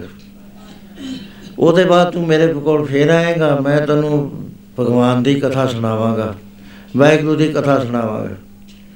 ਉਹਦੇ ਵਿੱਚ ਇੱਕ ਐਸੀ ਸਾਖੀ ਆਉਣੀ ਹੈ ਜਿੱਥੇ ਤੈਂ ਵਿਸ਼ਵਾਸ ਨਹੀਂ ਕਰਨਾ, ਨੱਕ ਮਰੋੜਨਾ, ਤੇਰੇ ਨੱਕ ਤੇ ਕੋੜ ਰਹਿ ਜਾਏਗਾ। ਮੈਂ ਤੈਨੂੰ ਵਾਰਨਿੰਗ ਦੇਵਾਂਗਾ, ਉਸ ਤੋਂ ਪਹਿਲਾਂ ਵੀ ਤੇਰੇ ਨਾਲ ਆ ਭਾਣਾ ਬਚਣ ਵਾਲਾ ਹੈ। ਲੇਕਿਨ ਹੋ ਜਾਣਾ ਹੈ ਤੇ ਉਹ ਉਸ ਕੋੜ ਨਾਲ ਤੇਰੀ ਮੌਤ ਹੋਏਗੀ। ਕਹਿੰਦਾ ਲੋ ਦਾਦਾ ਜੀ, ਮੈਂ ਬਿਲਕੁਲ ਨਹੀਂ ਹੋਣ ਦਿੰਦਾ, ਘੋੜੇ ਹੀ ਨਹੀਂ ਖਰੀਦਣੇ। 4 ਸਾਲ ਲੰਘ ਗਏ। ਸਾਰੇ ਜਰਨੈਲ ਇਕੱਠੇ ਹੋ ਕੇ ਆਏ, ਕਹਿਣ ਲੱਗੇ, ਮਹਾਰਾਜ, ਇਹ ਪੁਰਾਣੇ ਹੋ ਗਏ ਘੋੜੇ ਦੌੜਨੇ ਨਹੀਂ, ਜੰਗ ਦੇ ਵਿੱਚ ਹਾਰ ਹੋ ਜੂ। ਇਸ ਕਰਕੇ ਤੁਸੀਂ ਘੋੜੀ ਨਾ ਖਰੀਦੋ, ਘੋੜੇ ਖਰੀਦ। ਲਓ ਕਹਿੰਦਾ, ਹਾਂ, ਘੋੜੇ ਖਰੀਦ। ਲਓ ਘੋੜੇ ਖਰੀਦ ਲਏ। ਖਰੀਦਣ ਤੋਂ ਬਾਅਦ ਥੋੜੇ ਦਿਨਾਂ ਬਾਅਦ ਇੱਕ ਘੋੜੀ ਆ ਗਈ ਉੱਥੇ। ਸਾਰਿਆਂ ਨੇ ਜ਼ੋਰ ਪਾਇਆ ਕਿ ਇਹ ਘੋੜੀ ਤੁਹਾਡੇ ਅਸਤਬਲ 'ਚ ਹੋਣੀ ਚਾਹੀਦੀ ਹੈ, ਕਿਤੇ ਨਹੀਂ ਹੋਣੀ ਚਾਹੀਦੀ। ਤੁਸੀਂ ਨਾ ਚੜੇ ਹੋਏ ਦੇ ਉੱਤੇ। ਐਗਰੀ ਕਰਕੇ ਇਹ ਘੋੜੀ ਵੀ ਖਰੀਦ ਲਈ। ਉਹਦੇ ਬਾਅਦ ਜਿਹੜੇ ਸਾਈਜ਼ ਸੀ ਮਾਲਸਾ ਕਰਨ ਵਾਲੇ ਸਵਾਰਨ ਵਾਲੇ ਉਹਨਾਂ ਕਿਹਾ ਮਹਾਰਾਜ ਇਹ ਤੁਹਾਡੇ ਨਿਮਿਤ ਘੋੜੀ ਹੋਣ ਕਰਕੇ ਕੋਈ ਚੜਦਾ ਨਹੀਂ ਇਹਦੇ ਉੱਤੇ ਤੇ ਘੋੜੀ ਮਾੜੀ ਹੋਣੀ ਸ਼ੁਰੂ ਹੋ ਗਈ ਹੈ। ਉਹਦੀ ਵਰਜਿਸ਼ ਨਹੀਂ ਹੁੰਦੀ। ਤੁਸੀਂ ਦੱਖਣ ਦਿਸ਼ਾ ਨਾ ਜਾਇਓ ਤੇ ਉਹ ਇਧਰਲੇ ਤਿੰਨਾਂ ਦਿਸ਼ਾ 'ਚ ਇਹਨੂੰ ਫੇਰ ਲਿਆ ਕਰੋ। ਉਹ ਵੀ ਮੰਨ ਗਿਆ ਤੇ ਘੋੜੀ ਤੇ ਸਵਾਰ ਹੋਣਾ ਸ਼ੁਰੂ ਹੋ ਗਿਆ ਸਮਾਂ ਲੰਘ ਗਿਆ। ਇੱਕ ਦਿਨ ਦਿਸ਼ਾ ਭਰਮ ਲੱਗ ਗਿਆ। ਦਿਸ਼ਾ ਭਰਮ ਉਹ ਹੁੰਦਾ ਹੈ ਕਿ ਆਦਮੀ ਨੂੰ ਸਭ ਨੂੰ ਲੱਗ ਜਾਂਦਾ। ਵੀ ਜਾ ਰਿਹਾ ਗੱਡੀ ਵਿੱਚ ਕਿਸੇ ਹੋਰ ਪਾਸੇ ਨੂੰ, ਲੱਗਦਾ ਹੁੰਦਾ ਵੀ ਹੋਰ ਪਾਸੇ ਨੂੰ ਜਾ ਰਹੇ। ਹਾਂ ਉਹ ਦਿਸ਼ਾ ਭਰਮੇ ਨੂੰ ਲੱਗਿਆ ਹੋਇਆ ਤੇ ਜਾ ਤਾਂ ਰਿਹਾ ਦੱਖਣ ਨੂੰ ਤੇ ਆਪਣੀ ਜਾਨ ਸਮਝਦਾ ਮੈਂ ਉੱਤਰ ਨੂੰ ਜਾ ਰਿਹਾ। ਉਹ ਚੱਲਦਾ ਚੱਲਦਾ ਉੱਥੇ ਚਲਿਆ ਗਿਆ। ਜਦ ਪਿਆਸ ਲੱਗੀ, ਉਹ ਪਾਣੀ ਪੀਣ ਵਾਸਤੇ ਝੌਂਪੜੀ 'ਚ ਗਿਆ ਤਾਂ ਉੱਥੇ ਇੱਕ ਲੜਕੀ ਨਿਕਲੀ। ਜਦ ਉਹਨੂੰ ਦੇਖਿਆ, ਸੁ- ਸੁੱਧ ਬੁੱਧ ਭੁੱਲ ਗਿਆ। ਸੋਚਣ ਲੱਗ ਗਿਆ ਵੀ ਕਿਹਾ ਸੀ, ਇਹਨੂੰ ਲਿਆਈ ਨਾ ਕਰ ਕਹਿੰਦਾ, ਚਲੋ ਘਰ ਲੈ ਚਲਦੇ ਆ। ਫੇਰ ਮੈਂ ਉਹ ਕਮਲਾ ਵੀ ਉਹ ਬੱਚਿਆਂ ਨੂੰ ਮਾਰ ਦੂੰਗਾ। ਉਹਨੂੰ ਵੀ ਲਿਆ ਲਿਆ ਕੇ ਵਿਦਰੋਹ ਹੋਣਾ ਸ਼ੁਰੂ ਹੋ ਗਿਆ ਵੀ ਅਨਾਰੀਅਨ ਲੜਕੀ ਲਿਆ ਇਹਨੇ ਮਰਿਆਦਾ ਤੋੜ ਦਿੱਤੀ। ਉਸ ਵੇਲੇ ਸਲਾਹ ਦਿੱਤੀ ਵੀ ਤੂੰ ਅਸਮੇਧ ਯੱਗ ਕਰ। ਕਾਲਾ ਬਸ਼ੇਰਾ ਸੀ, ਚਿੱਟੇ ਕੰਨਾਂ ਵਾਲਾ। ਉਹਨੇ ਉਹਨੂੰ ਦੇਸ਼ ਵਿੱਚ ਫੇਰਨਾ ਸ਼ੁਰੂ ਕਰਿਆ। ਤੇ ਜਿਸ ਵਾਰ ਯੱਗ ਕਰਨਾ ਸੀ, ਉਸ ਵੇਲੇ ਕੋਈ ਬ੍ਰਾਹਮਣ ਨਾ ਆਇਆ, ਕੋਈ ਰਿਸ਼ੀ ਮੁਨੀ ਨਾ ਆਇਆ। ਇਹ ਸਕੂਲ ਦੇ ਵਿੱਚੋਂ ਯੂਨੀਵਰਸਿਟੀਆਂ ਜੋ ਬੱਚੇ ਲਿਆਇਆ ਜਿਹੜੇ ਵਿਦਿਆਲੇ ਸੀ। ਉਹ ਜਦੋਂ ਜੱਗ ਹੋ ਰਿਹਾ ਸੀ, ਤਾਂ ਉਹ ਬੱਚੇ ਆਪਸ ਵਿੱਚ ਗੱਲ ਕਰਨ ਲੱਗੇ ਕਿ ਆ ਜਿਹੜੀ ਰਾਣੀਆਂ ਕਿੰਨੀਆਂ ਕਿ ਨੇ ਇਹਦੇ। ਹਰ ਵਾਰੀ ਦੂਈ ਰਾਣੀ ਆਉਂਦੀ ਹੈ, ਉਹ ਪਹਿਲੀ ਰਾਣੀ ਨਹੀਂ ਆਉਂਦੀ। ਉਹ ਇੱਕ ਲੜਕਾ ਸੀ ਸਿਆਣਾ, ਕਹਿਣ ਲੱਗਾ, ਨਹੀਂ, ਉਹੀ ਆਉਂਦੀ ਹੈ। ਕਹਿੰਦੇ ਕਿਵੇਂ, ਕਹਿੰਦਾ ਮੈਂ ਪਿਛਲੀ ਵਾਰੀ ਆ ਨੌ ਤੇ ਚੱਕ ਕੇ ਚੌਲ ਮਾਰਿਆ ਸੀ, ਉਹਦੇ ਪੈਰ ਤੇ ਗਿਰਿਆ ਹੋਇਆ। ਹੁਣ ਵੀ ਦੇਖ ਲਿਓ। ਉਹ ਜਦ ਬੱਚਿਆਂ ਨੇ ਦੂਰੋਂ ਦੇਖਿਆ, ਉਸ ਵੇਲੇ ਸਾਰੇ ਹੀ ਹੱਸ ਪਏ। ਇਹ ਜ- ਜਨਮੇਜਾ ਵੀ ਚੁਕੰਨਾ ਹੋ ਗਿਆ ਵੀ ਹੱਸੇ ਨੇ ਤੇ ਉਧਰੋਂ ਹਵਾ ਆਈ, ਉਹਦੀ ਰਾਣੀ ਦਾ ਪੱਲਾ ਉੜ ਗਿਆ, ਸਾੜੀ ਦਾ। ਕ੍ਰੋਧ ਚ ਆ ਗਿਆ ਬੇਬਸ ਹੋ ਗਿਆ। ਕਹਿੰਦਾ ਇਹ ਜੇ ਬੱਚੇ ਤੇ ਉਹਨੇ ਫੜ ਫੜ ਕੇ ਕੁਝ ਪੱਠੀਆਂ ਛੱਡਤੇ ਕੁਝ ਕੜਾਹਿਆਂ ਛੱਡਤੇ ਤੇ ਸਾਰੇ ਹੀ ਮਾਰਤੇ। ਉਹਦੇ ਬਾਅਦ ਕੋੜ ਹੋ ਗਿਆ ਵਿਆਸ ਜੀ ਆਏ, ਕਹਿਣ ਲੱਗੇ, ਲੈ ਵੀ ਰਾਜਨ, ਬਾਕੀ ਦਾ ਤੈਨੂੰ ਕਹਿੰਦਾ ਸੀ ਮੈਂ ਨਹੀਂ ਹੋਣ ਦੇਣਾ। ਉਹ ਤਾਂ ਹੋ ਗਿਆ ਸਭ ਕੁਝ ਤੇ ਹੁਣ ਤਿਆਰ ਹੋ ਜਾ। ਮੈਂ ਭਾਗਵਤ ਕਥਾ ਸੁਣਾਉਣੀ ਹੈ ਤੈਨੂੰ। ਤੇ ਤੈਂ ਨਾ ਕਰਨੀ ਹੈ, ਤੇਰੇ ਨੱਕ ਤੇ ਕੋੜ ਰਹਿ ਜਾਏਗਾ। ਤੈਂ ਇਹਦੇ ਨਾਲ ਮਰ ਜਾਣਾ। ਕਹਿੰਦਾ, ਮਹਾਰਾਜ, ਬਾਕੀ ਤਾਂ ਹੋ ਗਿਆ। ਇਹ ਨਹੀਂ ਮੈਂ ਮੰਨਣਾ, ਇਹ ਮੈਂ ਮੰਨੂਗਾ, ਸੱਤ ਚਾਹੇ ਕੁਛ ਕਹੀ ਜਾਓ। ਉਸ ਵੇਲੇ ਉਹਨਾਂ ਨੇ ਜਦ ਕਥਾ ਸੁਣਾਉਂਦੇ ਸੁਣਾਉਂਦੇ ਇੱਕ ਉਹਦੇ ਸਾਖੀ ਆਈ ਮੰਤਰ ਬਲ ਦੀ। ਵੀ ਭੀਮਸੈਨ ਜਾ ਰਿਹਾ ਸੀ, ਉਹਦੇ ਤੇ ਹਮਲਾ ਹੋ ਗਿਆ, ਘਿਰ ਗਿਆ ਤੇ ਮੰਤਰ ਬਲ ਨਾਲ ਉਹਨੇ ਹਾਥੀ ਉੱਤੇ ਮਾਰੇ ਤੇ ਉਹ ਅਜੇ ਤੇ ਘੁੰਮਦੇ ਉਹ ਅਜ- ਸਿਰ ਲਾਤਾ ਉਹ ਕਹਿੰਦਾ, ਕੀ ਗੱਲ? ਕਹਿੰਦਾ ਜੀ, ਚਾਹੇ ਤੁਹਾਡੇ ਕਹੇ ਤਾਂ ਮੈਂ ਮੰਨ ਲੈਣਾ ਪਰ ਮਨੁੱਖ ਜੀ ਕਿੱਥੇ ਪਤਾ ਵੀ ਆਊਟਰ ਸਪੇਸ ਦੇ ਵਿੱਚ ਹਾਥੀ ਭੇਜ ਦੇ ਉਹ ਕਹਿਣ ਲੱਗੇ, ਚੰਗਾ, ਮੈਂ ਉਹ ਹਾਥੀਆਂ ਦੇ ਪਿੰਜਰ ਹੇਠਾਂ ਲਾ ਦੇਣਾ ਪਿੰਜਰ ਲਾ ਤੇ ਤੇ ਉਹਦੇ ਨੱਕ ਤੇ ਕੋੜ ਹੋਇਆ ਹੁਣ ਗੁਰੂ ਮਹਾਰਾਜ ਜੀ, ਇਹ ਸਾਰੀ ਚੀਜ਼ ਨੂੰ ਜਿਹੜੀ ਮੈਂ ਬੇਨਤੀ ਕਰੀ ਹੈ ਉਹਨੂੰ ਦੱਸਦੇ ਨੇ ਕਿ ਰਾਜਾ ਜਨਵੇਜਾ ਦੇ ਮਤੀ ਵਰਜ ਵਿਆਸ ਪੜਾਇਆ ਬਾਰ-ਬਾਰ ਰੋਕ ਰੋਕ ਕੇ ਪੜਾਇਆ ਵੀ ਆ ਕੰਮ ਨਾ ਹੋ ਗਿਆ ਹੋ ਗਿਆ ਤਾਂ ਆਹ ਨਾ ਕਰੀ ਆ ਕੰਮ ਹੋ ਗਿਆ ਤਾਂ ਆਹ ਨਾ ਕਰੀ। ਲੇਕਿਨ ਤਿੰਨ ਕਰ ਜਗ 18 ਕਾਏ ਕਿਰਤ ਨਾ ਚਲੇ ਚਲਾਇਆ, ਜਿਹੜਾ ਕਿਰਤ ਹੁੰਦੀ ਹੈ ਲਿਖਿਆ ਹੋਇਆ ਲੇਖ ਹੈ ਉਹ ਟਲਿਆ ਨਹੀਂ ਕਰਦਾ, ਜ਼ੋਰ ਨਾਲ ਨਹੀਂ ਉਹ ਟਲਦਾ। ਲੇਖਣਾ ਮਿਟੇ ਹੈ ਸਕੀ ਜੋ ਲਿਖਿਆ ਕਰਤਾਰ। ਸਮਰੱਥ ਗੁਰੂ ਮਹਾਪੁਰਸ਼, ਗੁਰੂ ਮਹਾਰਾਜ ਦੀ ਦਇਆ ਹੋ ਜਾਵੇ, ਤਾਂ ਉਹ ਸੂਲੀ ਦੀ ਸੂਲ ਬਣ ਜਾਇਆ ਕਰਦੀ ਹੈ ਟਲਿਆ ਨਹੀਂ ਕਰਦਾ। ਸੋ ਉਸ ਵੇਲੇ ਮੰਝ ਨੇ ਸਮਝਾਇਆ ਕਿ ਇਹ ਤਾਂ ਬੜਿਆਂ ਬੜਿਆਂ ਨਾਲ ਹੋਈ ਹੈ ਕੋਈ ਗੱਲ ਨਹੀਂ ਹੈ ਆਪਣੇ ਚਿੱਤ 'ਚੋਂ ਗੁਰੂ ਦਾ ਪਿਆਰ ਨਾ ਜਾਵੇ। ਨਾਮ ਨਾ ਭੁੱਲੇ ਆਪਾਂ ਨੂੰ। ਬਾਕੀ ਜੋ ਕੁਝ ਹੋਣਾ ਹੋ ਜਾਏ, ਕੋਈ ਫ਼ਰਕ ਨਹੀਂ। ਬਾਕੀ ਆ ਵੀ ਜ- ਕਹਿਣ ਲੱਗੀ ਵੀ ਆਪਣੇ ਚਿੱਤ 'ਚ ਤੇ ਨਹੀਂ ਸੀ ਇਹ ਗੱਲਾਂ। ਵੀ ਆਪਣੇ ਨਾਲ ਵੀ ਐ ਹੋ ਜੂਗੀ। ਤੁਸੀਂ ਤਾਂ ਕਿਸੇ ਦਾ ਬੁਰਾ ਹੀ ਨਹੀਂ ਸੀ ਕਰਿਆ। ਤਾਂ ਹਰੇਕ ਨੂੰ ਦਾਨ ਦਿੰਦੇ ਸੀ, ਵਿਆਹ ਕਰਦੇ ਸੀ, ਮਾਲੀ ਆਪਣੇ ਕੋਲੋਂ ਭਰਦੇ ਸੀ। ਸਰਕਾਰੀ ਦਰਬਾਰੇ ਦਾ ਕੇ ਸਭ ਨੂੰ ਛਡਾ ਕੇ ਲਿਆਉਂਦੇ ਸੀ। ਇੱਕ ਵੀ ਬੰਦਾ ਨਾ ਨਿਕਲਿਆ। ਤੇ ਆਪਣੇ ਤਾਂ ਚਿੱਤ ਚੇਤੇ ਨਹੀਂ ਸੀ। ਮਹਾਰਾਜ ਜੀ ਉਹਦੇ ਬਾਰੇ ਇਸ ਤਰ੍ਹਾਂ ਫਰਮਾਨ ਕਰਦੇ ਨੇ ਚਿੱਤ ਚੇਤੇ ਨਾ ਗੱਲਾਂ ਜੋ ਤੇਰੇ, ਉਹੀ ਗੱਲਾਂ ਰੱਬ ਕਰਦਾ। ਚੇਤੇ ਨਾ ਗੱਲਾਂ ਜੋ ਤੇਰੇ, ਉਹੀ ਗੱਲਾਂ ਰੱਬ ਕਰਦਾ। ਚੇਤੇ ਨਾ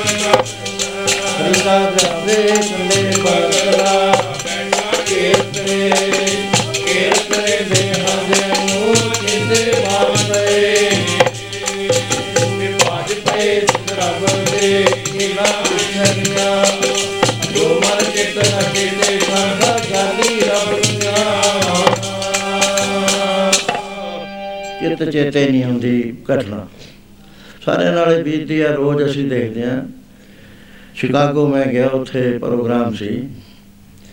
ਇੱਕ ਘਰ ਦੇ ਵਿੱਚ ਮੈਂ ਗਿਆ, ਜੱਜ ਸਾਹਿਬ ਸੀਗੇ ਉਹ।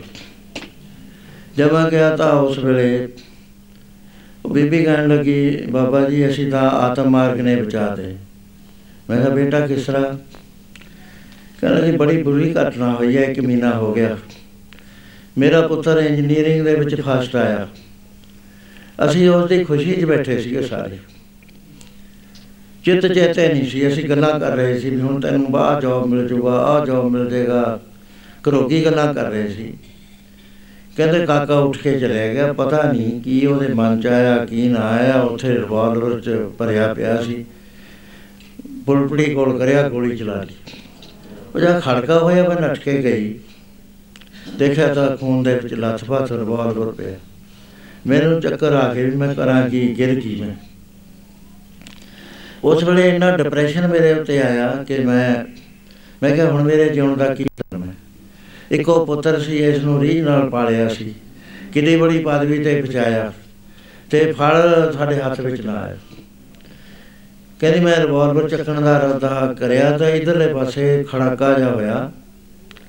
ਮੈਂ ਜਦ ਖੜਕੇ ਵਾਲਾ ਆਈ ਤਾਂ ਦੇਖਿਆ ਆਤਮ ਮਾਰਗ ਜਿਹੜਾ ਸੀਗਾ ਉਸ ਰੱਖ ਗਿਆ ਇੱਥੇ। ਤੇ ਮੈਂ ਉਹ ਐਵੇਂ ਹੀ ਖੋਲ ਕੇ ਪੜਨ ਲੱਗੀ ਕਹਿੰਦੀ ਉਹਦੇ ਵਿੱਚ ਆ ਗਿਆ ਵੀ ਆਤਮ ਘਾਤ ਕਰੇ ਤੇ ਤੈਂ ਮੇਰੇ ਨਾਲ ਮਿਲਣਾ ਨਹੀਂ ਹੈ। ਕਿਉਂਕਿ ਉਹ ਇੱਕ ਸਾਖੀ ਚੱਲਦੀ ਸੀ ਰਾਜਕੁਮਾਰੀ ਦੀ। ਭਾਈ ਤਰੋਕਾ ਜੀ ਨਾਲ ਉਹ ਕਹਿੰਦੇ ਸੀ ਵੀ ਮੈਂ ਤੁਹਾਡੇ ਮਗਰੋਂ ਮੈਂ ਮਰ ਜਾਣਾ, ਉਹ ਕਿ ਉਹਨੂੰ ਦੇ ਰਿਹਾ ਸੀ ਉਪਦੇਸ਼। ਵੀ ਇਸ ਤਰ੍ਹਾਂ ਨਹੀਂ ਮਿਲਿਆ ਜਾਂਦਾ, ਜੇ ਤਾਂ ਮਿਲਣਾ ਤਾਂ ਉਹ ਕੰਮ ਕਰ, ਸਾਜਣ ਚੱਲੇ ਪਿਆਰਿਆ ਕੋ ਮੇਲਾ ਹੋਈ, ਜੇ ਗੁਣ ਗੋ ਹੋਵਣ ਗੰਠੜੀਆਂ ਮੇਲੇਗਾ ਉਸੇ ਉਹ ਜੇ ਗੁਣ ਪੈਦਾ ਕਰ ਜੇ ਜੇ ਸਜਣ ਸੀਗੇ। ਤੇਰਾ ਮੇਲ ਹੋ ਜਾਏਗਾ। ਕਹਿੰਦੀ ਮੈਂ ਕਹਾਂ ਪੜਦੀ ਗਈ? ਕਹਿੰਦੀ ਉਹ ਮੇਰਾ ਇਰਾਦਾ ਬਦਲ ਗਿਆ। ਨਹੀਂ, ਮੈਂ ਤੇ ਮੇਰੇ ਪੁੱਤ ਦੇ, ਮੈਂ ਆਪਣੇ ਪੁੱਤ ਦੇ ਨਾਲ ਹੀ ਚਲੇ ਜਾਣਾ ਸੀ। ਇਹ ਨਹੀਂ ਸਾਧ ਸਕਦੀ ਪਤਾ ਹੁੰਦਾ ਵਾਹਿਗੁਰੂ ਕਿਹੜੇ ਵੇਲੇ ਕਿਸੇ ਨਾਲ ਕੀ ਕਰ ਦਿੰਦਾ, ਉਹਦੇ ਡਰ ਕੇ ਸ਼ੁਕਰ ਪਾਣੇ ਚ ਰਾਜੀ ਰਹਿਣਾ ਚਾਹੀਦਾ। ਸੋ ਇਸ ਤਰ੍ਹਾਂ ਦੇ ਨਾਲ ਸਮਝਾ ਰਹੇ ਨੇ ਭਾਈ ਮਨ ਜੀ ਵੀ ਐ ਨਾ ਤੁਸੀਂ ਕਰੋ। ਇਹ ਤਾਂ ਜੋ ਹੋ ਗਿਆ, ਮੇਰੇ ਗੁਰੂ ਦਾ ਪਾਣਾ ਹੈ। ਇਹਦੇ ਉੱਤੇ ਕਿੰਦੂ ਨਾ ਕਰ। ਫਿਰ ਉਹਨੇ ਕਿਹਾ ਵੀ ਮੈਨੂੰ ਤਾਂ ਗੁੱਸਾ ਆਉਂਦਾ ਹੈ, ਕਿੰਨੇ ਬੁਰੇ ਲੋਕ ਨੇ। ਕਹਿੰਦੇ ਇਹ ਗੱਲ ਨਾ ਕਰ ਮੇਰਾ ਗੁਰੂ ਇਸ ਗੱਲ ਨੂੰ ਲਾਈਕ ਕਰਦਾ ਹੀ ਨਹੀਂ ਹੈ ਬੁਰਾ ਕਿਸੇ ਨੂੰ ਕਹੇ ਨਾ। ਜੇ ਕਹਿਣਾ ਹੈ, ਨਹੀਂ ਹਟਾਉਂਦਾ ਤਾਂ ਕਬੀਰ ਸਭ ਤੇ ਹਮ ਬੁਰੇ ਹਮ ਤਜ ਭਲੋ ਸਭ ਕੋਏ। ਜਿਨਾ ਐਸਾ ਕਰ ਬੂਝਿਆ ਮੀਤ ਹਮਾਰਾ ਸੋਏ। ਬੁਰਾ ਹਮ ਨਹੀਂ ਚੰਗੇ ਬੁਰਾ ਨਹੀਂ ਕੋਈ। ਸੰਸਾਰ 'ਚ ਬੁਰਾ ਨਹੀਂ ਦੁੱਖ ਨਹੀਂ ਸਭ ਸੁਖੀ ਹੈ ਰੇ ਏਕ ਏਕ ਹੀ ਨੇਤਾ ਹੈ। ਬੁਰਾ ਨਹੀਂ ਸਭ ਭਲਾਈ ਹੈ ਰੇ ਹਾਰ ਨਹੀਂ ਸਭ ਜੇਤਾ ਹੈ। ਸੋ ਕਹਿਣ ਲੱਗੇ ਬੁਰਾ ਨਾ ਕਹਿ ਕੋਈ ਬੁਰਾ ਨਹੀਂ ਕਰਿਆ ਠੀਕ ਹੈ ਕਰਿਆ। ਇਹਦਾ ਦੁੱਖ ਜਿਹੜੇ ਨੇ दारू ਬਣਿਆ ਕਰਦਾ ਇਹ ਮੇਰੇ ਗੁਰੂ ਦੀ ਮਰਜ਼ੀ ਹੈ ਇਸੇ ਤਰ੍ਹਾਂ ਦੇ ਨਾਲ ਹੈ ਆਪਾਂ ਉਹਦੀ ਰਮੌਜ ਰਜਾ ਵਿੱਚ ਰਾਜੀ ਸੋ ਇਸ ਤਰ੍ਹਾਂ ਦੇ ਨਾਲ ਵਿਚਾਰਾ ਰੋ ਜਾਂਦਾ ਹੈ। ਕਾ ਲੈ ਆਉਂਦਾ ਹੈ। ਰੋਜ਼ ਬੈਠ ਕੇ ਵੇਚ ਦਿੰਦਾ ਨਗਰ ਜਾਂਦਾ ਚਾਰ ਪੈਸੇ ਮਿਲਦੇ ਨੇ। ਦੋ ਪੈਸੇ ਦਾ ਰਾਸ਼ਨ ਖਰੀਦ ਲਿਆਉਂਦਾ ਹੈ। ਦੋ ਪੈਸੇ ਲਿਆ ਕੇ ਜਮ੍ਹਾਂ ਕਰ ਦਿੰਦਾ ਦੋ ਤਿੰਨ ਮਹੀਨੇ ਲੰਘੇ ਤੇ ਕਿਰਿਆ ਸ- ਕਰਮ ਕੀ ਕਰਦਾ? ਅੰਮ੍ਰਿਤ ਵੇਲੇ ਜਾਗਦਾ ਹੈ, ਗੁਰ ਸਤਿਗੁਰ ਦਾ ਜੋ ਸਿੱਖ ਅਖਾਏ ਸੋ ਭਲ ਕੇ ਉਠਰ ਨਾਮ ਤੇ ਆਵੇ। ਇਹ ਵਸ਼ ਹੈ ਜੇ ਗੁਰੂ ਦਾ ਸਿੱਖ ਹੋਣਾ ਤੇ ਨਾਮ ਜਪਣਾ ਪੈਣਾ ਹੈ ਅੰਮ੍ਰਿਤ ਵੇਲੇ ਉੱਠ ਕੇ।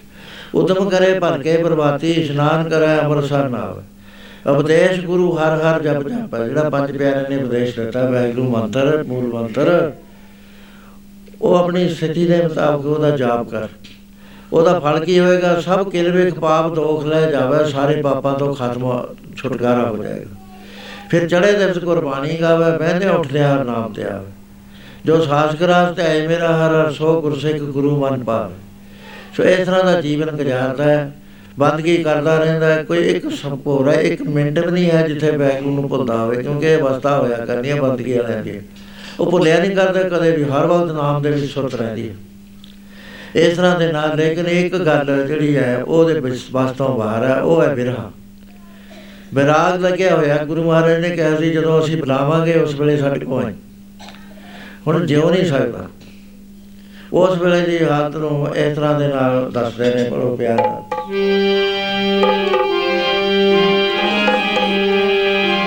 ਜਿੰਦ ਬਾਤੀ ਨਹੀਂ ਗੁਰ ਦਰਸ਼ਨ ਬਿਨਾ ਜਿੰਦ ਬਾਤੀ ਨਹੀਂ ਗੁਰ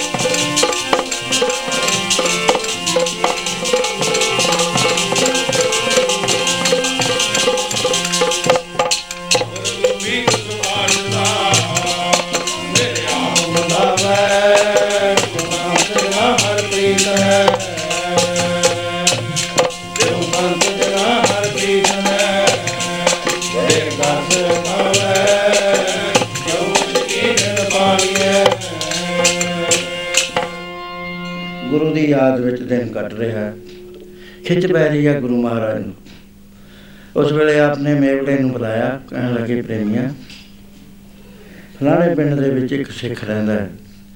ਭਾਈ ਮਾਂਜਾ ਉਹਦਾ ਨਾਂ ਚੌਂਪੜੀ 'ਚ ਰਹਿੰਦਾ ਹੈ। ਆ ਸਾਡਾ ਹੁਕਮਨਾਮਾ ਲੈ ਜਾ ਤੇ ਨਹੀਂ, ਉਸ ਵੇਲੇ ਜਦੋਂ ਇਹਦੀ ਦਰਸ਼ਨੀ ਭੇਟ 20 ਰੁਪਏ ਤਾਰ ਦੇ, ਉਹ 20 ਰੁਪਏ ਅੱਜ ਦੇ 8000 ਤੇ ਹੋਰ ਮਹਿੰਗੇ ਕਰ ਲੋ 11000 ਦੇ ਬਰਾਬਰ ਨੇ। ਤਿੰਨ ਚਾਰ ਮਹੀਨੇ ਵਿਚਾਰੇ ਨੂੰ ਹੋਏ ਨੇ, ਦੋ ਦੋ ਪੈਸੇ ਬਚਾਉਂਦਾ, ਕਿੰਨੇ ਕੁ ਬਚਾ ਲਏ ਉਹਨੇ? ਉਹ ਜਿਸ ਵਾਰ ਮੇਵੜਾ ਪਹੁੰਚਦਾ ਹੈ, ਪਤਾ ਕਰਿਆ ਚੌਂਪੜੀ ਚ ਨੇ ਜਦ ਉਸ ਨੂੰ ਪਤਾ ਲੱਗਿਆ, ਉੱਥੇ ਪਹੁੰਚਦਾ ਤੇ ਭਾਈ ਮੰਝ ਨੂੰ ਪਤਾ ਲੱਗਿਆ ਵੀ ਮੇਰੇ ਸਤਿਗੁਰੂ ਕੋਲੋਂ ਆਇਆ। ਉਸ ਵੇਲੇ ਬਹੁਤ ਚਿੱਤ ਦੇ ਵਿੱਚ ਪ੍ਰਸੰਨਤਾ ਆ ਗਈ।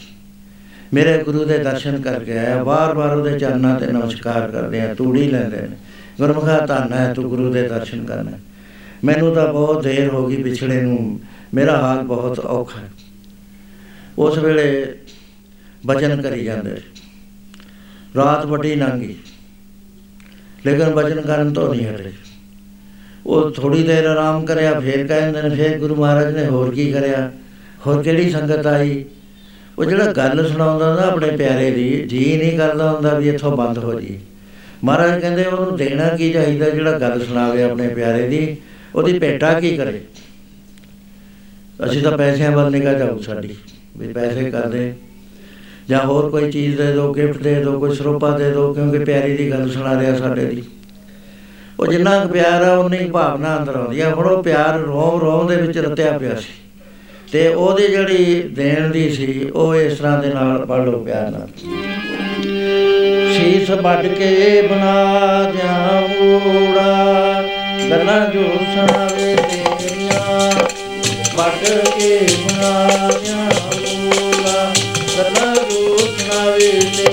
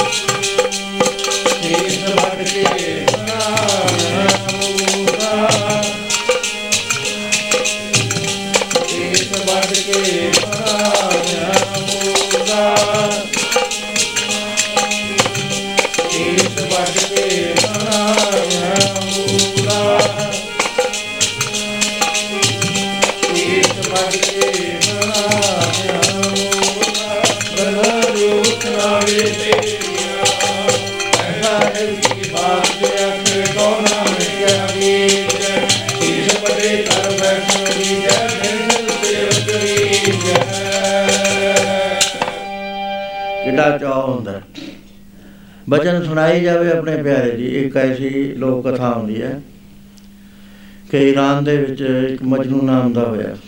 ਇੱਕ ਲੈਲਾ ਸੀ। ਉਹ ਫਿਰਦਾ ਫਿਰਦਾ ਹਿੰਦੁਸਤਾਨ ਜੇਲ੍ਹ ਮਾ ਆ ਗਿਆ। ਉਥੇ ਇੱਕ ਦਿਨ ਈਰਾਨ ਤੋਂ ਆਇਆ ਹੋਇਆ ਦਿੱਲੀ ਨੂੰ ਜਾਂਦਾ ਕਾਫਲਾ ਉਤਰਿਆ। ਉਹਨੂੰ ਲੱਗਿਆ ਪਤਾ। ਉਹਨੇ ਕਿਹਾ ਵੀ ਮੈਂ ਦੇਖਿਆ ਵਾਂ ਕੋਈ ਲੈਲਾ ਦੀ ਗਲੀ ਦਾ ਹੋਵੇ, ਮੈਂ ਉਹਦੇ ਹਾਲ ਚਾਲ ਪੁੱਛਾਂ। ਉਥੇ ਆਇਆ ਤਾਂ ਪਤਾ ਲੱਗਿਆ ਵੀ ਇੱਕ ਬੰਦਾ ਵੀ ਹੈਗਾ ਤੇ ਇੱਕ ਕੁੱਤਾ ਵੀ ਹੈਗਾ। ਉਹ ਆ ਕੇ ਜਿਸ ਵਕਤ ਆਇਆ ਕਾਬਲੇ, ਕੁੱਤੇ ਦੇ ਪੈਰ ਹੀ ਪਈ ਜਾ ਪੈਰ ਹੀ ਪਏ, ਲੋਕ ਸਾਰੇ ਹੱਸਣ। ਪਰ ਗੱਲ ਤਾਂ ਕੋਈ ਸਮਝੇ ਨਾ ਵੀ ਇਹ ਕਿਉਂ ਪੈਰੀ ਪੈਂਦਾ। ਉਹ ਕਹਿੰਦਾ ਸੀ, ਇਹ ਰੋਜ਼ ਦੇਖਦਾ ਸੀ ਉਹਨੂੰ। ਸਾਡੇ ਮਨ ਚ ਸ਼ਰਧਾ ਹੁੰਦੀ ਹੈ, ਜੇ ਕੋਈ ਗੁਰੂ ਦੇ ਦਰ ਤੇ ਦੇਖਦਾ ਹੈ, ਕੋਈ ਮਨ ਚ ਆਉਂਦਾ ਵੀ ਇਹਦੀ ਸੇਵਾ ਕਰੀਏ। ਤੇ ਇਸ ਤਰ੍ਹਾਂ ਉਹ ਗੱਲਾਂ ਕਰਨ ਲੱਗ ਗਿਆ। ਗੱਲਾਂ ਪੁੱਛੀ ਜਾਵੇ ਰੋਜ਼ ਪੁੱਛ ਲਿਆ ਕਰ ਰੋਜ਼ ਪੁੱਛ ਲਿਆ ਕਰ ਨਾ ਤਾਂ ਉਹਦਾ ਸੌ ਜਿਹੜਾ ਬੋਝ ਸੀਗਾ ਆਪਣੇ ਸਿਰ ਤੇ ਚੱਕੀ ਗਿਆ ਦਿੱਲੀ ਪਹੁੰਚ ਗਿਆ। ਇਹ ਤੈ ਸਾਹਿਬ ਕੀ ਬਾਤ ਜੇ ਆਖੈ ਕੋ ਨਾਨਕ ਕਿਆ ਦੀਜੈ ਸ਼ੀਸ ਵੱਡੇ ਕਰ ਬੈਸਣ ਦੀਜੈ ਬਿਨਸਰ ਸੇਵ ਕਰੀ। ਸੋ ਉਸ ਵੇਲੇ ਉਹਨੇ ਪੁੱਛਿਆ ਵੀ ਕੀ ਹੁਕਮ ਹੈ ਗੁਰੂ ਮਹਾਰਾਜ ਸਾਹਿਬ ਦਾ ਮੇਰੇ ਵਾਸਤੇ? ਕੋਈ ਹੁਕਮ ਹੈ? ਕਹਿੰਦੇ ਹਾਂ ਭਾਈ ਹੁਕਮਨਾਮਾ ਲੈ ਕੇ ਆਇਆ। ਕਹਿੰਦੇ ਫਿਰ ਦੇ ਦੋ, ਕਹਿੰਦੇ ਮੈਂ ਕਿਵੇਂ ਕਹਾ? ਤੇ ਤਾਂ ਹਾਲਤ ਬਹੁਤ ਖਸਤਾ ਹੈ। ਘਰ ਵਿੱਚ ਪ- ਬਰਤਨ ਵੀ ਕੋਈ ਨਹੀਂ ਹੈ ਰੋਟੀ ਖਾਣ ਵਾਸਤੇ। ਪੈਣ ਵਾਸਤੇ ਕੋਈ ਮੰਜਾ ਨਹੀਂ ਹੈ। ਪੁੰਜੇ ਹੀ ਤੁਸੀਂ ਸੌ ਜਾਂਦੇ ਹੋ। ਮਿਹਨਤ ਥੋੜੀ ਬਹੁਤੀ ਕਰਦਾ ਹੈ। ਤੇ ਗੁਰੂ ਸਾਹਿਬ ਨੇ ਤਾਂ ਕਿਹਾ 20 ਰੁਪਏ ਦਰਸ਼ਨੀ ਭੇਟ ਲੈ ਕੇ ਫੇਰ ਦੇਣਾ। ਖੁਸ਼ ਹੋ ਗਿਆ, ਖੁਸ਼ ਹੋ ਗਿਆ ਬਹੁਤ। ਬਹੁਤ ਖੁਸ਼ ਹੋ ਗਿਆ। ਉਸ ਵੇਲੇ ਕਹਿਣ ਲੱਗਿਆ, ਕੋਈ ਨਾ। ਪਰਿਵਾਰ ਨੂੰ ਲੈ ਗਿਆ। ਇੱਕ ਪਾਸੇ ਸਲਾਹ ਹੋਈ ਲੜਕੀ ਨੇ ਕਿਹਾ ਕਿ ਦੇਖੋ, ਗੁਰੂ ਸਾਹਿਬ ਨਾਲ ਪਿਆਰ ਹੈ ਆਪਣਾ। ਇੱਥੇ ਨਾ ਆਪਾਂ ਡੋਲ ਜਾਈਏ ਕਿਤੇ। ਮੈਂ ਜਵਾਨ ਆ ਮੈਂ ਕੰਮ ਕਰ ਸਕਦੀ ਹਾਂ, ਮੇਰੀ ਲੇਬਰ ਬਾਉਂਡਡ ਕਰ ਦੋ। ਬਧੂਆ ਕਰ ਦੋ। ਵੀਹ ਰੁਪਈਏ ਲੈ ਆਓ, ਜਦ ਮੇਰੀ ਲੇਬਰ ਉਤਰ ਜਾਏਗੀ, ਉਤਾਰ ਦਾਂਗੀ, ਮੈਂ ਫ੍ਰੀ ਹੋ ਜਾਵਾਂਗੀ। ਮਾਂ ਤੇ ਪਿਓ ਨੇ ਉਸੇ ਤਰ੍ਹਾਂ ਕੀਤਾ 20 ਰੁਪਈਏ ਲੈ ਆਂਦੇ, ਲਿਆ ਕੇ ਉਹਨੂੰ ਮੇਵੜੇ ਨੂੰ ਦਿੱਤੇ। ਹੁਕਮਨਾਮਾ ਖੋਲਿਆ, ਉਸ 'ਚ ਲਿਖਿਆ, ਭਾਈ ਮੰਝ ਅਸੀਂ ਤੁਹਾਡੇ ਤੇ ਬਹੁਤ ਪਰੇਸ਼ਾਨ ਹਾਂ ਠੀਕ ਹੈ, ਤੁਸੀਂ ਬੰਦਗੀ ਕਰੋ ਕਿਤ ਕਰੋ? ਉਹ ਚਲਿਆ ਜਾਂਦਾ ਤੇ ਉਹਦੇ ਬਾਅਦ ਭਾਈ ਮੰਝ ਦੀ ਬਿਰਤੀ ਗੁਰੂ ਮਹਾਰਾਜ ਦੇ ਚਰਨਾਂ 'ਚ ਹਰ ਵਕਤ ਲੱਗੀ ਰਹਿੰਦੀ ਹੈ। 2 ਮਹੀਨੇ ਲੱਗ ਗਏ। ਉਸ ਵੇਲੇ ਬਹੁਤ ਵਿਰਾਗ ਦੇ ਵਿਰਾਗ ਦੇ ਭਾਵ ਉਹਦੇ ਅੰਦਰੋਂ ਨਿਕਲਦੇ ਨੇ, ਐ ਪੜ੍ਹ ਲਈ ਆਪਾਂ। ਗੁਰਾਂ ਦੇ ਦਰਸ਼ਨ ਤਾਈ ਮੇਰਾ ਮਨ ਲੋਚਦਾ ਗੁਰਾਂ ਦੇ ਦਰਸ਼ਨ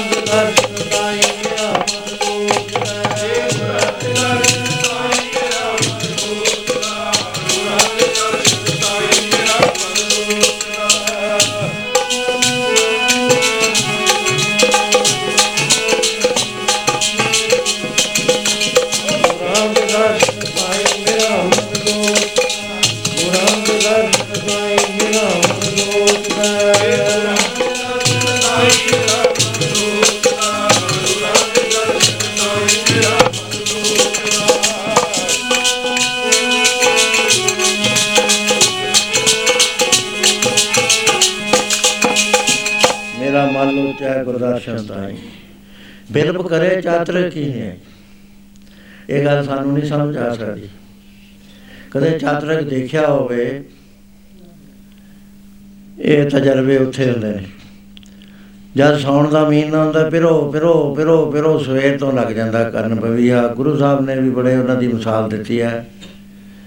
ਤੇ ਉਹ ਜਿੰਨਾ ਚਿਰ ਉਹਨੂੰ ਸ਼ਾਂਤੀ ਬੂੰਦ ਨਾ ਮਿਲੇ, ਉਹ ਬੋਲਣ ਤੇ ਨਹੀਂ ਹਟਦਾ। ਐਡੀ ਹੂਕ ਹੁੰਦੀ ਹੈ ਉਹਦੇ ਵਿੱਚ, ਇੰਨਾ ਦਰਦ ਹੁੰਦਾ ਕਿ ਆਦਮੀ ਜੇ ਪਿਆਰ ਵਾਲਾ ਨਾ ਰੋਣ ਲੱਗ ਜਾਂਦਾ। ਹੇ ਵਾਹਿਗੁਰੂ ਤੂੰ ਇਹਨੂੰ ਇੱਕ ਬੂੰਦ ਦੇ ਦੇ ਪਾਣੀ ਦੀ ਪਿੱਛੇ ਤਰਸਦਾ ਬਿਰਬ ਕਰੇ ਚਾਤਰਕ ਹੀ ਨਹੀਂ ਮਹਾਰਾਜ ਕਹਿੰਦੇ ਚਾਤਰਕ ਮੰਗਣ ਵਿਲਾਪ ਕਰਦਾ ਹੈ, ਮੇਰਾ ਮੈਨੂੰ ਦਰਸ਼ਨ ਨਹੀਂ ਹੋ ਰਹੇ। ਸੋ ਇਸ ਤਰ੍ਹਾਂ ਦੇ ਭਾਵ ਦੇ ਬੇਨਤੀਆਂ ਸ- ਸਦਾ ਹੀ ਕਰਦਾ ਰਹਿੰਦਾ। ਹੈ। ਤੇ ਗੁਰੂ ਮਹਾਰਾਜ ਨੇ ਅੱਜ ਮੇਵੜੇ ਨੂੰ ਫੇਰ ਬੁਲਾਇਆ। ਕਹਿਣ ਲੱਗੇ ਪ੍ਰੇਮੀਆਂ ਤੂੰ ਅੱਗੇ ਜਾਇਆ ਹੈ ਨਾ ਭਾਈ ਮੰਝ ਕੋ ਕਹਿੰਦੇ ਹਾਜੀ।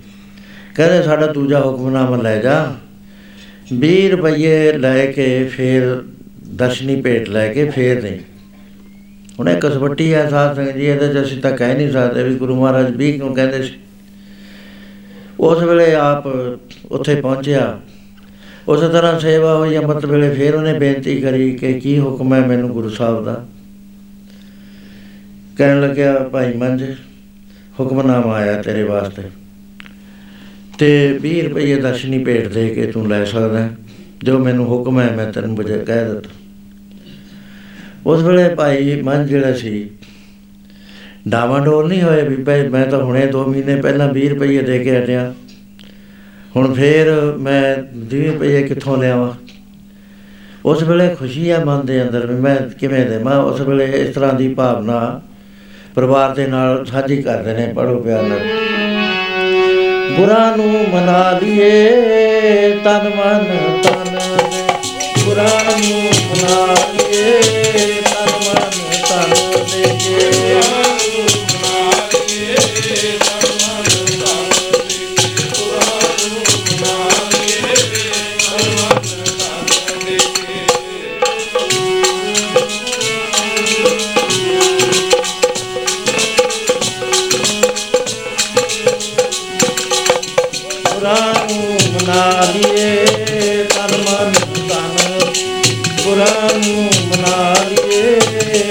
ਲਈਏ ਤਨ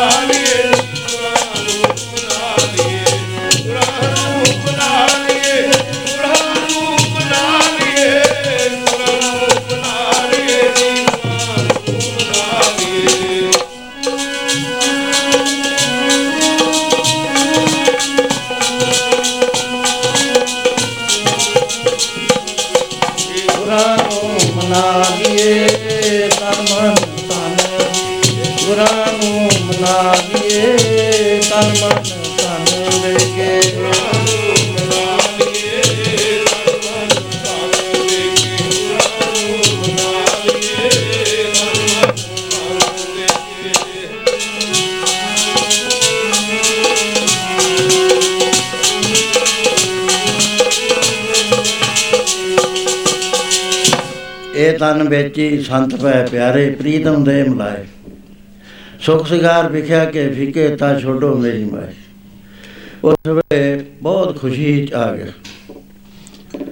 ਤੇ ਮਨ ਵਿੱਚ ਆਉਂਦਾ ਹੈ ਕਿ हे ਪ੍ਰਭੂ, ਮੇਰਾ ਕਿਤੇ ਸਿਦਕ ਨਾ ਟੁੱਟ ਜਾਵੇ, ਤੇਰੇ ਨਾਲੋਂ ਪਿਆਰ ਨਾ ਟੁੱਟ ਜਾਵੇ, ਬੇਨਤੀ ਕਰਦਾ ਇਸ ਤਰ੍ਹਾਂ ਨਾਲ ਪੜੋ ਪਿਆਰ ਨਾਲ। ਨੇ ਸਿਰ ਜਾਵੇ ਤਾਂ ਜਾਵੇ, ਮੇਰਾ ਸੱਚੀ ਸਿਦਕ ਨਾ ਜਾਵੇ। ਸਿਰ ਜਾਵੇ ਤਾਂ ਜਾਵੇ।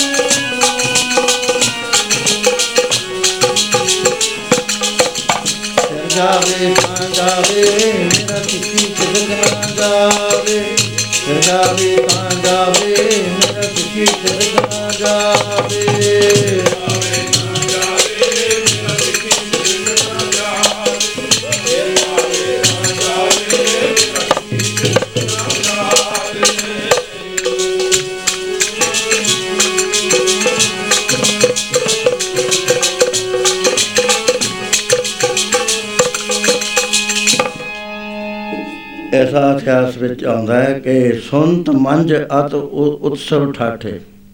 ਸਤਗੁਰ ਮਿਲਤ ਸੀਸ ਕੇ ਠਾਠ। ਜੇ ਗੁਰੂ ਸਜਦੇ ਕੇ ਵੀ ਮਿਲ ਜਾਵੇ, ਇਹ ਤੋਂ ਅਲਪ ਬਾਤ ਹੈ ਕਹਾਂ। ਇਹ ਤਾਂ ਛੋਟੀ ਜੀ ਗੱਲ ਹੈ ਜੇ ਸਿਰ ਦੇ ਉੱਤੇ ਤੇ ਵੀ ਮਿਲ ਜਾਵੇ। ਇਹ ਤਾਂ ਸੌਦਾ ਬਹੁਤ ਕੀਮਤੀ ਹੈ, ਲੇਕਿਨ ਬੜਾ ਹੀ ਸਸਤਾ ਮੁੱਲ ਹੈ। ਸੌਦਾ ਅਮਿਤ ਮੁੱਲ ਉਹਦਾ ਕਹਿੰਦੇ ਲੱਗ ਹੈ। ਬਹੁਤ ਘੱਟ ਲੈਂਦੇ। ਸੌਦਾ ਅਲਪ ਮੋਲ ਮੋਲ ਅਲਪ ਲਹਾ।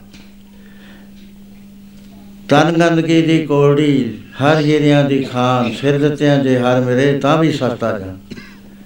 ਉਸ ਵੇਲੇ ਘਰਵਾਲੀ ਨੇ ਕਿਹਾ ਕਿ ਹੁਣ ਮੇਰੀ ਲੇਬਰ ਬਾਉਂਡਡ ਕਰ ਦੋ 20 ਰੁਪਏ ਲੈ ਲਓ। ਲੈ ਲੈ ਤੇ ਉਹਦੇ ਬਾਅਦ ਮੱਥਾ ਟੇਕਿਆ ਉਹਨੇ। ਛੁਡਾ ਦਿੱਤਾ ਹੁਕਮਨਾਮਾ। ਲਿਆ ਅੱਖਾਂ ਤੇ ਲਾਇਆ, ਸੀਸ ਤੇ ਧਰ ਲਿਆ। ਪਿਆਰ ਕਰਦਾ ਉਹਨੂੰ, ਮੇਰੇ ਸਤਿਗੁਰੂ ਦੇ ਹੱਥਾਂ ਨਾਲ ਲਿਖੇ ਹੋਏ ਅੱਖਰ ਨੇ। ਕਿੰਨਾ ਮੈਂ ਬੜਭਾਗੀ ਹਾਂ ਕਿ ਮੈਨੂੰ ਗੁਰੂ ਦੇ ਦੀਦਾਰ ਅੱਖਰਾਂ ਵਿੱਚੋਂ ਹੁੰਦੇ। ਗੁਰੂ ਗ੍ਰੰਥ ਸਾਹਿਬ ਵੀ ਤਾਂ ਅੱਖਰੇ ਨੇ ਗੁਰੂਆਂ ਦੇ। ਸੋ ਇਸ ਤਰ੍ਹਾਂ ਸਾਧ ਸੰਗਤ ਜੀ, ਉਸ ਵੇਲੇ ਜਦੋਂ ਖੋਲਿਆ ਹੁਕਮਨਾਮਾ, ਉਹ ਤੇ ਲਿਖਿਆ, ਭਾਈ ਮੰਝ, ਤੇਰੀ ਸੇਵਾ ਤੇ ਅਸੀਂ ਪ੍ਰਸੰਨ ਹਾਂ।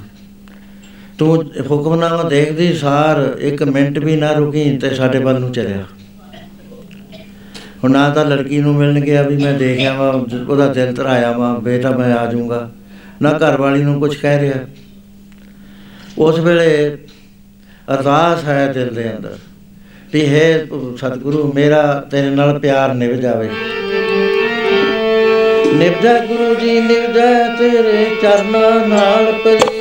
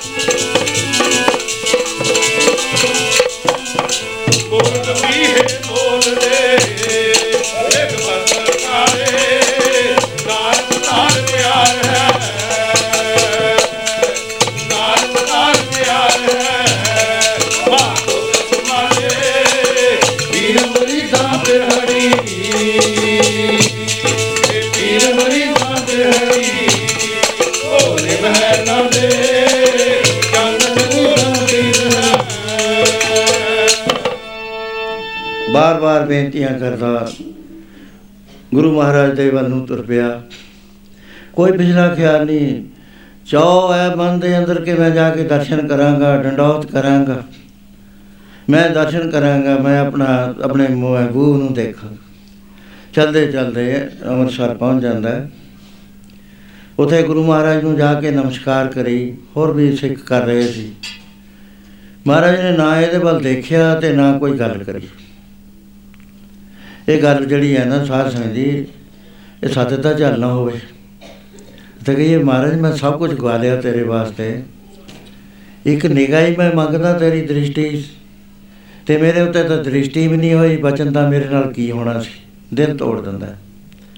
ਲੇਕਿਨ ਧੰਨ ਸੀ ਇਹ ਗੁਰ ਨਮਸਕਾਰ ਕੀਤੀ। ਮੈਂ ਤਾਂ ਦਰਸ਼ਨ ਕਰ ਲਏ ਨਾ ਮੈਨੂੰ ਇਹ ਦਰਸ਼ਨਾਂ ਦੀ ਲੋੜ ਹੈ। ਉਸ ਵੇਲੇ ਲੰਗਰ ਚਲਿਆ ਗਿਆ। ਸੇਵਾ ਕਰਨੀ ਸ਼ੁਰੂ ਕਰ ਦਿੱਤੀ। ਗੁਰੂ ਘਰ ਦੇ ਅੰਦਰ ਸਾਧ ਸੰਗਤ ਜੇ ਤਾਂ ਲੰਘਣਾ ਹੈ, ਤਾਂ ਤਾਂ ਇਹ ਇਨਸਟਰਕਸ਼ਨਾਂ ਫਾਲੋ ਕਰਨੀਆਂ ਪੈਣਗੀਆਂ ਜੇ ਜੀਵਨ ਨੂੰ ਸ- ਸਫਲਾ ਕਰਨਾ ਹੈ। ਉਹ ਹੈ ਕਿ ਮੁਰਦਾ ਹੋਏ ਮਰੀਦ ਨਾ ਗੱਲੀ ਹੋਵਣਾ ਸਾਬਰ ਸਿਦਕ ਸ਼ਹੀਦ ਪਰੰਪਾ ਖੋਵਣਾ ਗੋਲਾ ਮੁੱਲ ਖਰੀਦ ਕਾਰੇ ਜੋਵਣਾ ਇਹ ਤਾਂ ਤੁਹਾਨੂੰ ਪਤਾ ਹੀ ਨਹੀਂ ਲੱਗਦਾ ਵੀ ਇਹੋ ਜਿਹੀਆਂ ਹਦਾਇਤਾਂ ਵੀ ਹੈ ਗੁਰੂ ਸਾਹਿਬ ਦੀਆਂ। ਭਾਈ ਗੁਰਦਾਸ ਜੀ ਦੱਸਦੇ ਨੇ ਇਹਦੇ ਬਾਰੇ। ਖੋਲ ਕੇ। ਮੁਰਦਾ ਹੋਏ ਮਰੀਦ ਨਾ ਗੱਲੀ ਹੋਵਣਾ ਮੈਂ ਪਹਿਲੇ ਦਿਨੇ ਦੱਸਿਆ ਸੀ ਮੁਰਦਾ ਕਿਵੇਂ ਹੁੰਦਾ ਹੈ। ਦੂਜਾ ਹੈਗਾ ਸਾਬਰ। ਸਬਰ ਸਿਦਕ, ਸਬਰ ਨੂੰ ਅਸੀਂ ਬਹੁਤ ਉੱਚਾ ਗਿਣਦੇ ਆ ਸਬਰ ਦੇ ਵਿੱਚ ਰਹਿ ਕੇ ਪਰਮੇਸ਼ਰ ਮਿਲ ਜਾਂਦਾ ਹੈ। ਇਹ ਜ਼ਰੂਰੀ ਹੈ ਮਹਾਪੁਰਸ਼ ਦੇ ਦੇ ਜੀਵਨ ਵਿੱਚ ਸਬਰ ਹੋਣਾ ਅਵਸ਼ਕ ਹੈ। ਇੱਕ ਵਾਰੀ ਈਰਾਨ ਦੇ ਬਾਦਸ਼ਾਹ ਸੂਫੀਆਂ ਦੇ ਬਚਨ ਸੁਣ ਰਹੇ ਸੀ। ਉਹਦੇ ਵਿੱਚ ਸੂ, ਸਬਰ ਤੇ ਸ਼ੁਕਰ ਦਾ ਜ਼ਿਕਰ ਹੈ। ਉਹ ਕਹਿਣ ਲੱਗੇ, ਇਹਦਾ ਮਤਲਬ ਮੈਨੂੰ ਸਮਝਾਓ। ਉਹ ਜਿਹੜੇ ਉਲਮਾ ਬੈਠੇ ਸੀ, ਗਿਆਨੀ ਬੈਠੇ ਸੀ, ਉਹਨਾਂ ਨੇ ਵੱਖਰੇ ਵੱਖਰੇ ਅਰਥ ਕਰੇ, ਲੇਕਿਨ ਉਹਦੀ ਤਸੱਲੀ ਨਾ ਹੋਈ। ਅਖੀਰ ਇੱਕ ਸੂਫੀ ਪੀਰ ਨੇ ਕਿਹਾ ਕਿ, ਬਾਦਸ਼ਾਹ, ਜੇ ਤੂੰ ਸੱਚਮੁੱਚ ਅਰਥ ਸਮਝਣਾ ਚਾਹੁੰਦਾ ਹੈ, ਤਾਂ ਤੂੰ ਦਿੱਲੀ ਬੰਦਾ ਭੇਜ ਦੇ। ਉਥੇ ਇੱਕ ਪੂਰਨ ਪੁਰਖ ਸਰਮਦ ਨਾਮ ਦਾ ਜੇਲ੍ਹ ਵਿੱਚ ਹੈ। ਉਹ ਅਰਥ ਦੱਸ ਸਕਦਾ, ਹੋਰ ਕੋਈ ਨਹੀਂ ਦੱਸ ਸਕਦਾ, ਕੋਈ ਸਮਰੱਥ ਨਹੀਂ ਹੈ ਜਿਹੜਾ ਤੇਰੀ ਤੈਨੂੰ ਸੈਟੀਸਫਾਈ ਕਰਾ ਦੇ। ਉਸੇ ਵੇਲੇ ਆਪਣੇ ਸਫੀਰ ਨੂੰ ਭੇਜ ਦਿੱਤਾ। ਰੰਗਜੇਬ ਤੋਂ ਇਜਾਜ਼ਤ ਲੈ ਲਈ। ਸਰਮਦ ਜਿਹੜਾ ਸੀ, ਬਹੁਤ ਉੱਚ ਕੋਟੀ ਦਾ ਮਹਾਪੁਰਸ਼ ਹੋਇਆ। ਬੜੀਆਂ ਗੱਲਾਂ ਨੇ ਉਹਦੀਆਂ, ਕਿਉਂਕਿ ਸਮਾਂ ਨਹੀਂ, ਮੈਂ ਇੱਥੇ ਨਹੀਂ ਗੱਲ ਕਰਨੀ ਚਾਹੁੰਦਾ। ਉਹਦੇ ਕੋਲ ਚ- ਚਲਿਆ ਗਿਆ। ਜਿਸ ਵਾਰ ਉਹਦੇ ਕੋਲ ਗਿਆ, ਉਹ ਸੱਤ ਤਾਲੇ ਲਾ ਕੇ ਬੰਦ ਕਰਿਆ ਹੋਇਆ ਸੀ ਸੈੱਲ ਵਿੱਚ, ਹੇਠਾਂ, ਹਨੇਰੇ 'ਚ, ਜਿੱਥੇ ਸੂਰਜ ਨਾ ਦਿਸਦਾ ਹੋਵੇ। ਟਾਰਚਰ ਕਰ ਰਿਹਾ ਸੀ ਨੋਇੰਗਲੀ ਜਿਹੜਾ ਸ- ਰੰਗਦੇਵ। ਹੈ ਗੁਰੂ ਮਹਾਰਾਜ ਨੂੰ ਕਿਵੇਂ ਪਿੰਜਰੇ ਦੇ ਅੰਦਰ ਬੰਦ ਰੱਖਿਆ, ਜਿੱਥੇ ਬੈਠਣਾ ਹੋਵੇ, ਸਿੱਧੇ ਨਾ ਹੋਣਾ ਹੋਵੇ, ਲੱਤਾਂ ਸਿੱਧੀਆਂ ਹੋਣ, ਕ- ਆਪਾਂ ਤਾਂ ਪੜ ਲੈਂਦੇ ਆ ਨਾ, ਕਦੇ ਬੀਤੇ ਫਿਰ ਪਤਾ ਲੱਗੇ ਵੀ ਹੈ, ਮਹਾਰਾਜ ਜੀ ਕਿਸ ਤਰ੍ਹਾਂ ਰਹੇ ਤੇ ਇਹ ਜਿੱਥੋਂ? ਆ ਤੁਹਾਡੇ ਹੀ ਆ ਉਹ ਪਿੰਜਰਾ, ਇੱਥੇ ਨੇੜੇ ਜਿਹੇ ਹੀ ਆ, ਕੀ ਨਾਮ ਉਹਦਾ? ਬਾਰਿਚ ਉੱਥੇ ਬਣੇ ਹੋਏ ਮੈਂ ਦੇਖੇ ਜੇਲ੍ਹ ਜੇਲ੍ਹ ਦੇ ਅੰਦਰ। ਮੈਂ ਕਿਹਾ ਵੀ ਇਹ ਤਾਂ ਬਹੁਤ ਬੁਰਾ ਹੈ ਜੀ ਤੇ ਪਿੰਜਰੇ 'ਚ ਐ ਬੰਦ ਕਰ ਦਿੰਦੇ ਸੀ। ਉਹ ਜਿਸ ਵਾਰ ਇਹ ਦਰਵਾਜ਼ੇ ਕੋਲ ਗਿਆ, ਅਜੇ ਚਾਬੀ ਵਾਲਾ ਤਾਂ ਆਇਆ ਨਹੀਂ ਲੈ ਕੇ। ਦਰਵਾਜ਼ਾ ਖੁੱਲ ਗਿਆ, ਤਾਲਾ ਹੋ ਗਿਆ। ਦੂਜੇ ਕੋਲ ਗਿਆ, ਉਹ ਵੀ ਖੁੱਲ ਗਿਆ, ਤੀਜਾ ਸੱਤੇ ਦਰਵਾਜ਼ੇ ਖੁੱਲ ਗਏ। ਤੇ ਸਮਾਦ ਹਨੇਰੇ ਵਿੱਚੋਂ ਤੁਰਿਆ ਆਉਂਦਾ। ਹੈ। ਆ ਕੇ ਕਹਿਣ ਲੱਗਿਆ ਵੀ ਕਿਸ ਤਰ੍ਹਾਂ ਆਏ ਤੁਸੀਂ? ਕਹਿਣ ਲੱਗਿਆ ਵੀ ਮਹਾਰਾਜ, ਮੈਂ ਤੁਹਾਡੀ ਖਿਦਮਤ 'ਚ ਆਇਆ। ਮੈਂ ਸਬਰ ਤੇ ਸ਼ੁਕਰ ਦਾ ਅਰਥ ਸਮਝਣਾ ਹੈ। ਉਹ ਕਹਿੰਦੇ, ਦੇਖ, ਮੈਨੂੰ ਕਈ ਮਹੀਨੇ ਹੋ ਗਏ ਇਹਨੇ ਕੈਦ ਕਰੇ ਨੂੰ। ਤੇ ਮੈਂ ਇਸ਼ਨਾਨ ਵੀ ਨਹੀਂ ਕਰਿਆ ਹੈਗਾ। ਤੂੰ ਨਾ ਮੇਰੇ ਕਪੜਾ ਨਹੀਂ ਹੈ ਬਰਹਿਣਾ ਮੈਂ ਹੈਗਾ। ਤੂੰ ਦੋ ਗੱਜ ਕਪੜਾ ਲੈ ਆਈ ਸਵੇਰੇ, ਨਾਲ ਇੱਕ ਮਸ਼ਕ ਪਾਣੀ ਦੀ ਲੈ ਆਈ, ਸਵੇਰੇ ਸਵੇਰੇ ਨਹਾ ਕੇ ਮੈਂ ਮਤਲਬ ਦੱਸੂ ਤੈਨੂੰ। ਦੂਸਰੇ ਦਿਨ ਗਿਆ ਤਾਂ ਮਸ਼ਕ ਵੀ ਲੈ ਗਿਆ। ਇਸ਼ਨਾਨ ਕਰਾਇਆ ਤੇ ਉਹਦੇ ਬਾਅਦ ਉਹਨੇ ਦੋ ਗੱਜ ਕਪੜਾ ਪਹਿਨਿਆ। ਕਹਿਣ ਲੱਗਾ, ਆ ਜਾ ਤੈਨੂੰ ਅਰਥ ਦੱਸਾਂ। ਜਦ ਚੌਂਕੜਾ ਮਾਰ ਕੇ ਬਹਿ ਗਿਆ, ਉਸੇ ਵੇਲੇ ਜਲਾਦ ਆ ਗਿਆ। 101 ਕੋਰੜਾ ਰੋਜ਼ ਲੱਗਦਾ ਸੀ ਉਹਦੇ। ਉਹ ਜਦ ਪਹਿਲੇ 50 ਲੱਗੇ, ਉਹ ਇਸ ਤਰ੍ਹਾਂ ਕਰੀ ਜਾਂਦਾ ਹੈ। ਹੈਂ। ਉਹਨੇ ਸਮਝਿਆ ਵੀ ਕੋਰੜੇ ਗਿਣਦਾ ਉਹਨੇ ਕਿਹਾ, ਤੇਰੇ ਹੱਥ ਸਮਝ 'ਚ ਆਏ? ਕਹਿੰਦਾ, ਨਹੀਂ ਮਹਾਰਾਜ, ਮੇਰੇ ਨਹੀਂ ਆਏ ਕਹਿੰਦੇ, ਮੈਂ ਤਾਂ ਦੱਸਦਾ ਤੈਨੂੰ। ਕਹਿੰਦਾ, ਜੀ, ਮੈਨੂੰ ਤਾਂ ਕੁਝ ਨਹੀਂ ਪਤਾ ਲੱਗਿਆ। ਕਹਿੰਦਾ, ਚੰਗਾ, ਤੇਰੀ ਮੈਂ ਅੱਖ ਖੋਲਦਾ, ਜਿਹਦੇ ਨਾਲ ਤੂੰ ਗਾਇਬ ਦੇਖ ਸਕੇ। ਜਦ ਫੇਰ ਆਇਆ ਜਲਾਦ, ਦੁਬਾਰਾ ਕੋੜੀ ਮਾਰਨ ਲੱਗਿਆ। ਉਹ ਕੀ ਦੇਖਦਾ ਕਿ ਅਸਮਾਨੀ ਸ਼ਕਤੀਆਂ ਫਰਿਸ਼ਤੇ ਖੜੇ ਨੇ? ਆਗਿਆ ਮੰਗ ਰਹੇ ਨੇ ਕਿ ਸਰਬੱਤ ਸਾਨੂੰ ਆਗਿਆ ਦੇ, ਅਸੀਂ ਇਹਦਾ ਖਾਤਮਾ ਕਰ ਦਈਏ। ਉਹ ਫੇਰ ਕਰਨ ਦਾ ਵੀ ਨਹੀਂ ਨਹੀਂ ਨਹੀਂ। ਉਸ ਵੇਲੇ ਜਦੋਂ 101 ਲੱਗ ਗਿਆ, ਕਹਿਣ ਲੱਗੇ, ਹੁਣ ਤੇਰੀ ਸਮਝ 'ਚ ਆਇਆ? ਕਹਿੰਦਾ, ਨਹੀਂ, ਮੇਰੇ ਸਮਝ ਨਹੀਂ ਆਇਆ। ਕਹਿੰਦਾ, ਦੇਖ ਐਦੋਂ ਕਹਾ ਮੈਂ ਕੀ ਦਿਖਾ ਸਕਦਾ? ਤੇਰੀ ਮਾਂ ਖੋਲਦੀ ਸਾਰੀ ਅਸਮਾਨੀਆਂ ਸ਼ਕਤੀਆਂ ਮੇਰੇ ਕਹਿਣੇ ਵਿੱਚ ਨੇ। ਜਾ ਕਾ ਕਹਿਆ ਦਰਗਾ ਚਲਾ, ਸੋ ਕਿਸ ਕੋ ਨਜ਼ਰ ਲਾਇਆ ਆਵੇ ਤਲਾ। ਜੇ ਮੈਂ ਇੱਕ ਵਾਰੀ ਕਹਿ ਦਵਾਂ ਵੀ ਇੱਕ ਹੋ- ਇਹ ਸਾਰਾ ਦਿੱਲੀ ਜਿਹੜਾ ਨਾ ਗੈਰਬਾਦ ਹੋ ਜਾਏਗਾ ਉਸੇ ਵੇਲੇ। ਲੇਕਿਨ ਮੈਂ ਸਬਰ ਵਿੱਚ ਆ। ਇੰਨੀਆਂ ਸ਼ਕਤੀਆਂ ਦੇ ਹੁੰਦੇ ਹੋਏ, ਇੰਨੀਆਂ ਬੇਨਤੀਆਂ ਸੁਣ ਕੇ ਮੈਂ ਕਹਿੰਦਾ ਨਹੀਂ, ਜਿਹੜਾ ਨੈਚੁਰਲੀ ਹੋ ਰਿਹਾ ਹੋ ਜਾਣ। ਆਹੀ ਗੱਲ ਗੁਰੂ ਸਾਹਿਬ ਨੇ ਸਿਖਾਈ। ਜਿਸ ਵਾਰ ਗੁਰੂ ਅਰਜਨ ਪਾਤਸ਼ਾਹ ਤਤੀ ਤਵੀ ਦੇ ਉੱਤੇ ਚਰਨ ਰੱਖਣ ਲੱਗੇ, ਭਾਈ ਬਰਾਣਾ ਨੇ ਦੋਏ ਬਾਹਾਂ ਖੜੀਆਂ ਕਰ ਲਈਆਂ। ਪੰਜ ਸਿੰਘ ਸੀਗੇ ਮਹਾਰਾਜ ਦਾ ਮਹਾਰਾਜ ਦੀ ਨਿਗਾਹ ਗਈ ਕਹਿੰਦੇ "ਪ੍ਰ- ਭਾਈ ਬਰਾਣਾ ਬਾਹਾਂ ਥੱਲੇ ਕਰ। ਕੀ ਕਰਨ ਲੱਗਿਆ ਹੈ?" ਕਹਿੰਦਾ ਮਹਾਰਾਜ ਮੈਂ ਦੇਖ ਨਹੀਂ ਸਕਦਾ। ਮੈਂ ਨਹੀਂ ਦੇਖ ਸਕਦਾ ਵੀ ਆਪ ਇਹ ਜੀ ਲੋਹੇ ਵਰਗੀ ਲਾਲ ਅੱਗ ਵਰਗੀ ਲਾਲ ਤਵੀ ਦੇ ਉੱਤੇ ਚਰਨ ਰੱਖੋ। ਕੀ ਕਰਨਾ ਸੀ? ਕਹਿੰਦਾ ਮੈਂ ਸ਼ਹਿਰ ਕਰ ਕਰ ਦੇਣਾ ਸੀ। ਮਹਾਰਾਜ ਕਹਿੰਦੇ ਸ਼ਕਤੀ ਤੈਨੂੰ ਕਿੱਥੋਂ ਆਈ ਹੈ ਇੰਨੀ? ਕਹਿੰਦਾ ਮਹਾਰਾਜ ਆਪਦੇ ਚਰਨਾਂ ਚੋਂ। ਫਿਰ ਕਹਿੰਦੇ ਅਸੀਂ ਨਹੀਂ ਸੀ ਕਰ ਸਕਦੇ ਸਾਰੀਆਂ ਗੱਲਾਂ। ਦੇਖ ਗੁਰਸਿੱਖਾ ਗੁਰਸਿੱਖ ਦੇ ਵਿੱਚ ਸਬਰ ਜ਼ਰੂਰੀ ਹੈ। ਬੰਦਗੀ ਕਰਕੇ ਇਹਦੇ ਸ਼ਕਤੀਆਂ ਆਉਣੀਆਂ ਨੇ।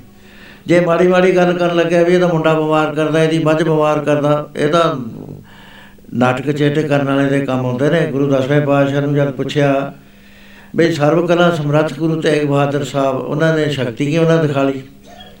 ਮਹਾਰਾਜ ਕਹਿੰਦੇ, ਨਾਟਕ ਚੇਟ ਕੀਏ ਕੋ ਕਾਜਾ, ਪ੍ਰਭ ਲੋਗਨ ਕੋ ਆਪ ਤਲਾਜਾ ਪ੍ਰਭੂ ਦੇ ਲੋਕ ਰਜ਼ਾ ਦੇ ਵਿੱਚ ਰਹਿੰਦੇ ਨੇ, ਹੁਕਮ ਰਜ਼ਾਈ ਚੱਲਣਾ, ਨਾਨਕ ਲਿਖਿਆ ਨਾਲ ਪਹਿਰਾ ਦਿੰਦੇ ਨੇ ਪੂਰੀ ਤਰ੍ਹਾਂ ਨਾਲ। ਇਹ ਤਮਾਸ਼ੇ ਨਹੀਂ ਦਿਖਾਉਂਦੇ ਵੀ ਮੈਂ ਇਹਨੂੰ ਅੰਨਾ ਕਰਦਾ, ਮੈਂ ਉਹ ਕਰਦਾ, ਇਹ ਹੋਛਾ ਹੁੰਦਾ ਬੰਦਾ ਜਿਹੜਾ ਇਸ ਗੱਲ 'ਚ ਆਵੇ। ਸੋ ਇਸ ਕਰਕੇ ਸਬਰ ਦੀ ਲੋੜ ਹੈ। ਦੂਸਰਾ ਕਹਿਣ ਲੱਗੇ, ਮਹਾਰਾਜ ਸ਼ੁਕਰ ਕਹਿੰਦੇ ਉਹ ਵੀ ਤੈਨੂੰ ਹੁਣੇ ਪਤਾ ਲੱਗ ਜੂ। ਇਹਨਾਂ ਨੂੰ ਪਾਣੀ ਦਾ ਕੱਪ ਆ ਗਿਆ ਪਿਆਲਾ ਆ ਗਿਆ। ਉਹਦੇ 'ਚ ਮੁੱਠੀ ਭਰ ਕੇ ਨੂਣ ਦੀ ਘੋਲਤੀ। ਉਹ ਜਦ ਪੀ ਰਿਹਾ ਇਹਨੂੰ ਦਿਖਾ ਵੀ ਅਸਮਾਨੀ ਸ਼ਕਤੀਆਂ ਜਲ ਲਈ ਖੜੀਆਂ ਨੇਕਾਂ ਕਿਸਮ ਦੇ ਬੇਨਤੀਆਂ ਕਰਦੀਆਂ ਮਹਾਰਾਜ ਆਗਿਆ ਦਿਓ ਸਾਨੂੰ ਆ ਜਲ ਪੀ ਲਓ ਇਹ ਨਾ ਪੀਓ। ਇਹਨੇ ਪੀ ਲਿਆ ਪੀ ਕੇ ਕਹਿਣ ਲੱਗਾ ਹੇ ਅੱਲਾਹ ਤਾਲਾ ਤੇਰਾ ਸ਼ੁਕਰ ਹੈ ਤੂੰ ਮੈਨੂੰ ਵੀ ਪਾਣੀ ਪੀਣ ਨੂੰ ਦਿੱਤਾ।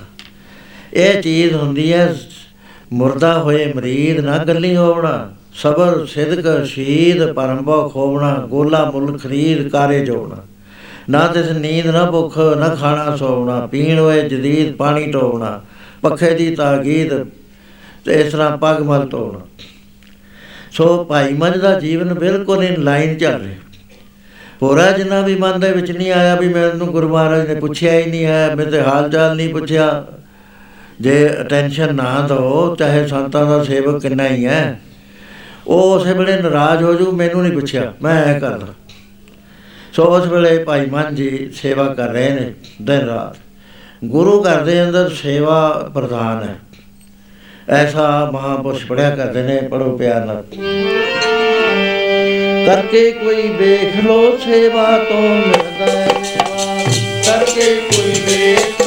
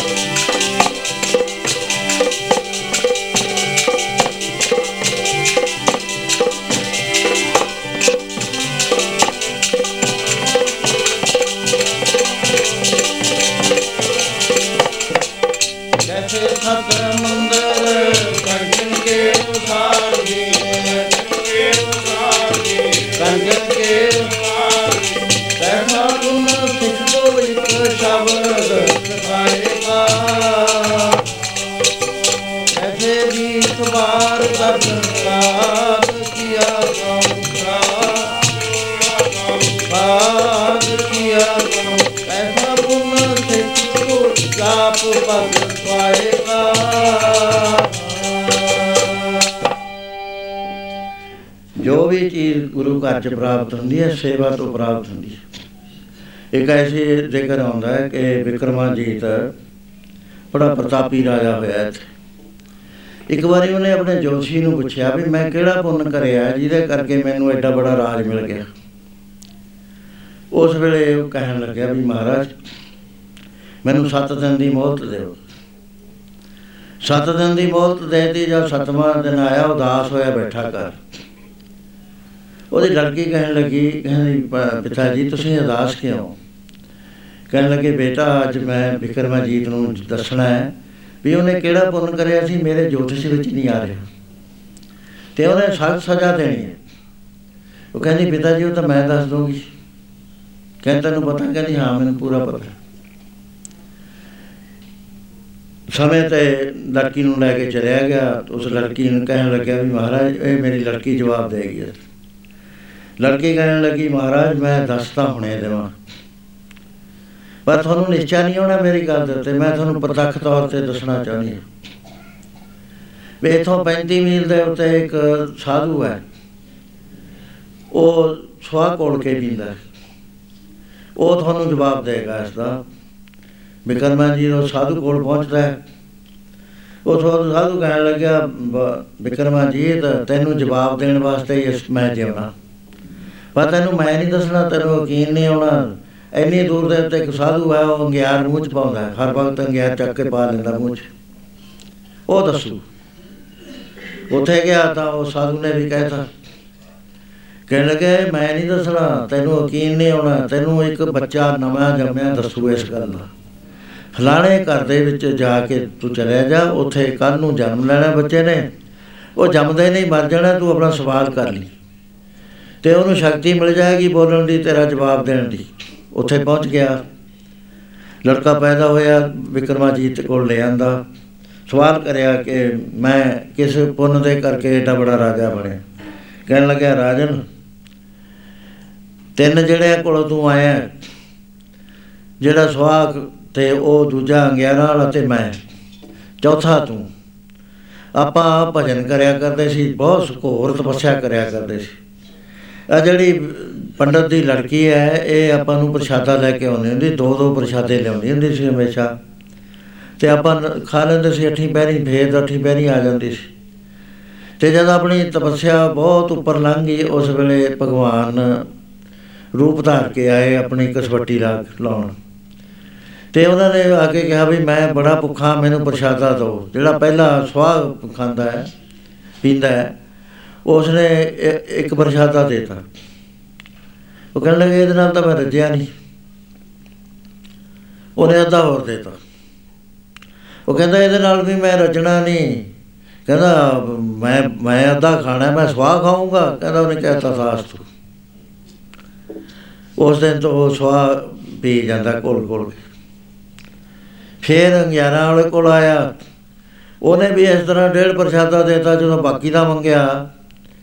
ਉਸ ਵੇਲੇ ਉਹਨੇ ਕਿਹਾ ਵੀ ਮੈਂ ਅੰਗਿਆਰ ਖਾਊਂਗਾ। ਉਹ ਕਹਿੰਦਾ ਤਥਾਸਤੂ ਕਹਿੰਦਾ, ਉਦੋਂ ਦਾ ਅੰਗਿਆਰ ਖਾਂਦਾ। ਹੈ। ਕਹਿੰਦਾ, ਜਦ ਮੇਰੇ ਕੋਲ ਆਇਆ, ਮੈਂ ਉਹਨੂੰ ਕਿਹਾ, ਜਦ ਮੇਰੇ ਤੇ ਬਾਕੀ ਦਾ ਪ੍ਰਸ਼ਾਦਾ ਮੰਗਿਆ, ਕਹਿੰਦਾ, ਮੈਂ ਕਿਹਾ, ਮੈਂ ਮਰਾਂ? ਉਹਨੇ ਤਥਾਸਤੂ ਕਹਿੰਦਾ ਮੈਂ ਉਦੋਂ ਦਾ ਮਰ, ਜੰਮ ਪੈਣਾ, ਮਰ ਜਾਣਾ ਜੰਮ ਪੈਣਾ, ਮਰ ਜਾਣਾ ਤੇ ਜਦ ਤੇਰੇ ਕੋਲ ਆਇਆ, ਤਾਂ ਉਹਨੂੰ ਡੇਢ ਪ੍ਰਸ਼ਾਦਾ ਦੇਤਾ। ਜਦ ਉਹਨੇ ਹੋਰ ਮੰਗਿਆ, ਤਾਂ ਕਿਹਾ ਵੀ, ਇਹ ਵੀ ਲੈ ਲਓ। ਜੇ ਤੁਹਾਨੂੰ ਭੁੱਖ ਹੈ, ਤਾਂ ਮੈਂ ਕਦੇ ਗਜ਼ਾ ਨਹੀਂ ਕਰੀ, ਮੈਂ ਮੰਗਿਆ ਨਹੀਂ ਕਿਸੇ ਤੇ। ਪਰ ਸਥਿਤੀ ਮੇਰੇ ਦਰ- ਦਰਵਾਜ਼ੇ ਤੇ ਆਇਆ ਹੋਇਆ ਤੇ ਮੈਂ ਜਾ ਕੇ ਪ੍ਰਸ਼ਾਦਾ ਹੋਰ ਲਿਆ। ਉਸ ਵੇਲੇ ਭਗਵਾਨ ਨੇ ਦਰਸ਼ਨ ਦੇਤੇ ਤੇ ਅਸੀਂ ਬੇਨਤੀ ਕਰੀ ਵੀ ਸਾਡਾ ਛੁਟਕਾਰਾ ਕਿਵੇਂ ਹੋਊ ਮਹਾਰਾਜ। ਉਹ ਕਹਿੰਦੇ, ਮੈਂ ਇਹ ਬਾਦਸ਼ਾਹ ਬਣੇਗਾ ਭਾਰਤ ਵਰਸ਼ ਦਾ ਤੇ ਮੈਂ ਇਹਦੇ ਵਿੱਚ ਚਿੱਤ ਵਿੱਚ ਫੁਰਨਾ ਕਰਾਂਗਾ ਵੀ ਮੈਂ ਕਿਹੜਾ ਪੁੰਨ ਕਰਿਆ ਜਿਹਦੇ ਕਰਕੇ ਮੈਨੂੰ ਐਡਾ ਬੜਾ ਰਾਜ ਮਿਲਿਆ।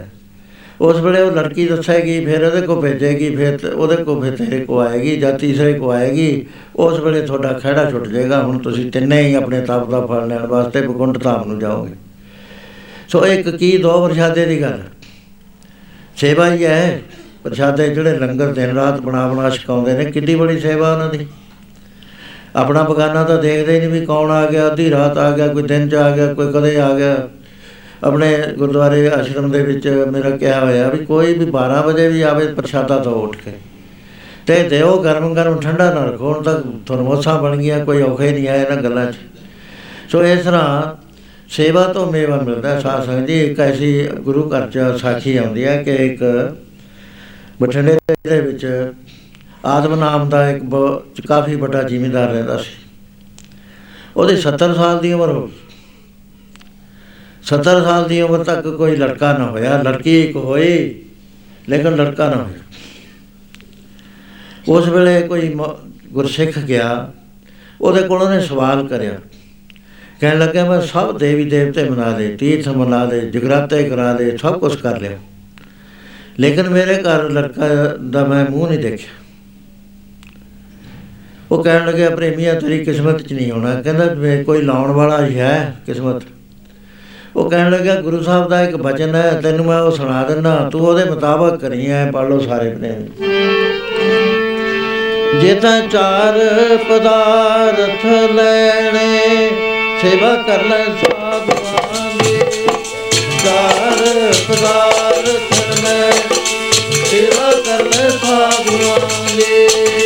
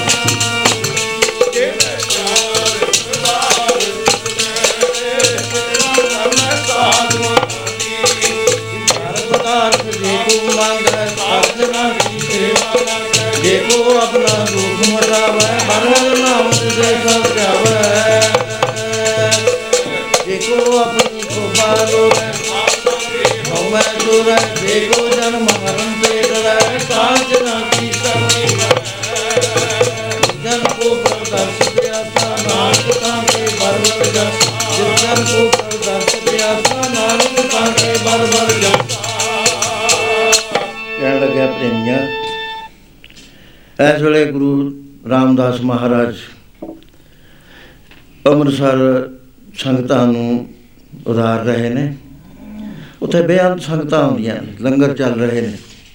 ਉੱਥੇ ਜਾ ਕੇ ਤੂੰ ਸੇਵਾ ਕਰ ਲੈ। ਤੇਰੀ ਭਾਵਨਾ ਪੂਰੀ ਹੋ ਜਾਏਗੀ। ਸੋ ਉਸ ਵੇਲੇ ਲੱਕੀ ਸੀ, ਉਹਦੀ ਕਾਫੀ ਵੱਡੀ ਹੋ ਚੁੱਕੀ ਸੀ, ਘਰ ਵਾਲੀ ਸੀ। ਤਿੰਨੇ ਜਣੇ ਤਿਆਰੀ ਕਰੀ ਹੌਲੀ ਹੌਲੀ ਗੁਰੂ ਮਹਾਰਾਜ ਦੇ ਚਰਨਾਂ 'ਚ ਆਏ, ਨਮਸਕਾਰ ਕਰੀ। ਤੇ ਉੱਥੇ ਪੁੱਛਿਆ ਵੀ ਇੱਥੇ ਕੀ ਮਰਿਆਦਾ ਚੱਲਦੀ ਹੈ, ਤਾਂ ਉਹਨੂੰ ਦੱਸਿਆ ਕਿ ਇੱਥੇ ਸੇਵਾ ਪ੍ਰਧਾਨ ਹੈ ਭਾਈ ਗੁਰਮੁਖਾ ਸੋ ਮਕਾਨ ਲੈ ਲਿਆ ਉਹਨੇ ਵੱਖਰਾ ਮਕਾਨ ਲੈ ਲਿਆ ਤੇ ਸੇਵਾ ਕਰਨ ਲੱਗ ਗਿਆ ਲੜਕੀ ਤੇ ਘਰ ਵਾਲੀ ਹਰ ਵਕਤ ਲੰਗਰ ਦੇ ਵਿੱਚ ਜਲ ਭਰਦੀਆਂ ਨੇ ਬਰ- ਬਰਤਨ ਮਾਂਜਦੀਆਂ ਆਟੇ ਗੁੰਦੀਆਂ ਨੇ ਦਿਨ ਰਾਤ ਸੇਵਾ ਕਰਨੀ ਤੇ ਭਾਈ ਆਦਮ ਬਰਾੜ ਜੰਗਲ ਨੂੰ ਚਲਿਆ ਜਾਂਦਾ ਹੈ। ਤਗੜਾ ਵੱਡਾ ਭਰਾ ਲੈ ਲ- ਸੁੱਕੀਆਂ ਲੱਕੜਾਂ ਦਾ ਲੈ ਕੇ ਆਉਂਦਾ ਹੈ ਤੇ ਗੁਰੂ ਕੇ ਲੰਗਰ ਚ ਲੈ ਆਉਂਦਾ ਹੈ। ਤੇ ਫੇਰ ਚਲਿਆ ਜਾਂਦਾ ਹੈ, ਫੇਰ ਆਪਣੇ ਘਰ ਨੂੰ ਲੈ ਆਉਂਦਾ ਇੱਕ ਭਰਾ ਪ੍ਰਸ਼ਾਦਾ ਪਾਣੀ ਆਪਣੇ ਕੋਲੋਂ ਛਕਦਾ ਹੈ। ਇਸ ਤਰ੍ਹਾਂ ਕਰਦੇ ਕਰਦੇ ਕਾਫੀ ਦਿਨ ਲੰਘ ਗਏ। ਇੱਕ ਵਾਰੀ ਗੁਰੂ ਮਹਾਰਾਜ ਬਾਹਰ ਗਏ ਹੋਏ ਨੇ, ਦੂਰ ਦੀ ਸੰਗਤ ਆਈ। ਪੋਹ ਦਾ ਮਹੀਨਾ ਸੀ ਸਰਦੀ ਬਹੁਤ ਸੀ। ਤੇ ਉੱਥੇ ਕਣੀਆਂ ਆ ਗਈਆਂ। ਉਹ ਕਣੀਆਂ ਨਾਲ ਬਸਤਰ ਭਿੱਜ ਗਏ ਦਰਸ਼ਨ ਕਰਨ ਸਾਰੇ, ਜਿੰਨੇ ਵੀ ਯਾਤਰੂ ਸੀ, ਗੁਰੂ ਦੇ ਸਿੱਖ। ਮਹਾਰਾਜ ਵਾਪਸ ਆ ਗਏ। ਤੇ ਲਾਂਗਰੀ ਸਿੰਘ ਨੂੰ ਕਿਹਾ ਵੀ ਦੇਖੋ ਕਿੰਨਾ ਇਹਨਾਂ ਨੂੰ ਰਾਤ ਕੱਢਣੀ ਹੈ। ਤੇ ਇਹਨਾਂ ਦੇ ਜਿਹੜੇ ਡੇਰੇ ਨੇ, ਇਹਨਾਂ ਦੇ ਅੱਗੇ ਧੂਣੀਆਂ ਲਾ ਦਿਓ ਕੱਪੜੇ ਵੀ ਸੁੱਕ ਜਾਣਗੇ, ਨਿੱਘ ਵੀ ਮਿਲ ਜਾਏਗਾ। ਤੇ ਇਹ ਗੱਲ ਕਰ ਦਿਓ ਉਹਨੇ ਲਾਂਗਰੀ ਸਿੰਘ ਨੇ ਬੇਨਤੀ ਕੀਤੀ ਕਿ ਸੱਚੇ ਪਾਤਸ਼ਾਹ ਲੰਗਰ ਚ ਸੰਗਤਾਂ ਦਾ ਇਕੱਠ ਜ਼ਿਆਦੇ ਹੋਣ ਕਰਕੇ ਜੋ ਲੱਕੜ ਆਉਂਦੀ ਹੈ ਰੋਜ਼ ਦੀ ਰੋਜ਼ ਜਲਦੀ ਹੈ। ਹੋਰ ਗੁਰਸਿੱਖ ਲੈ ਆਉਂਦੇ ਨੇ ਸੇਵਾ ਕਰਨ ਵਾਲੇ, ਫਿਰ ਦੂਏ ਦਿਨ ਹੋ ਜਾਂਦੀ ਹੈ। ਹੁਣ ਜੇ ਕਹੋ ਤਾਂ ਇੱਕ ਦੋ ਭਾਰ ਪਏ ਨੇ, ਮਹਾਰਾਜ ਚੁੱਪ ਕਰ। ਗਏ ਚੁੱਪ ਕਰਕੇ ਆਪਣੇ ਚਲੇ ਗਏ ਤੇ ਇੱਧਰ ਇਹਨੂੰ ਆਦਮ ਨੂੰ ਪਤਾ ਲੱਗਿਆ, ਬਰਾੜ ਨੂੰ। ਘਰ ਗਿਆ, ਕਹਿਣ ਲੱਗਿਆ, ਅੱਜ ਮੌਕਾ ਹੈ ਗੁਰੂ ਨੂੰ ਖੁਸ਼ ਕਰਨ ਦਾ। ਵੀ ਆ ਗੱਲ ਕਹੀ ਹੈ। ਘਰ ਵਾਲੀ ਤੇ ਲੜਕੀ ਕਹਿਣ ਲੱਗੀ, ਪਿਤਾ ਜੀ, ਹੁਣੇ ਆਪਾਂ ਲੱਗ ਜੰਨੇ ਆ ਟੋ ਟੋ ਕੇ ਧੂਣੀਆਂ ਲਾਈ ਜੰਨੇ ਆ ਜਿੰਨੇ ਡੇਰੇ ਆ, ਸਭ ਦੇ ਧੂਣੀਆਂ, ਰਾਤ ਨੂੰ ਆਪਾਂ ਲੱਕੜੀਆਂ ਫੇਰ ਪਾਈ ਜਾਵਾਂਗੇ। ਇਸੇ ਤਰ੍ਹਾਂ ਕਰਿਆ, ਹਰ ਡੇਰੇ ਦੇ ਅੱਗੇ ਧੂਣੀ ਲਾਤੀ। ਚਾਨਣਾ ਹੋ ਗਿਆ, ਗੁਰੂ ਮਹਾਰਾਜ ਜਦੋਂ ਅੰਮ੍ਰਿਤ ਵੇਲੇ ਸਾਵਧਾਨ ਹੋਏ, ਉਸ ਵੇਲੇ ਆਪਨੇ ਦੇਖਿਆ ਵੀ ਰੋਸ਼ਨੀ ਹੋਈ ਪਈ ਹੈ ਜਦ ਉਧਰ ਦੇਖਿਆ ਵੀ ਮੇਰੇ ਗੁਰਸਿੱਖਾਂ ਦੀ ਸੇਵਾ ਕੌਣ ਕਰ ਗਿਆ ਕਿ ਇੰਨੀਆਂ ਧੂਣੀਆਂ ਲਾਤੀਆਂ ਹਰ ਥਾਂ ਦੇ ਉੱਤੇ, ਗੁਰੂ ਮਹਾਰਾਜ ਜੀ ਅਤ ਪ੍ਰਸੰਨ ਹੋ ਗਏ। ਤੇ ਸੇਵਾ ਗੁਰੂ ਘਰ ਦੇ ਅੰਦਰ ਸਾਧ ਸੰਗਤ ਜੀ ਸਿਰਫ ਉਹੀ ਕਰ ਸਕਦਾ ਹੈ ਜਿਹਦੇ, ਜਿਹੜੇ ਦੇ ਭਾਗਾਂ 'ਚ ਲਿਖੀ ਹੋਈ ਹੋਵੇ ਦੂਜੇ ਤੋਂ ਨਹੀਂ ਹੋਇਆ ਕਦੀ। ਐਸਾ ਮਹਾਰਾਜ ਦਾ ਫਰਮਾਨ ਹੈ ਪੜੋ ਪਿਆਰ ਨਾਲ।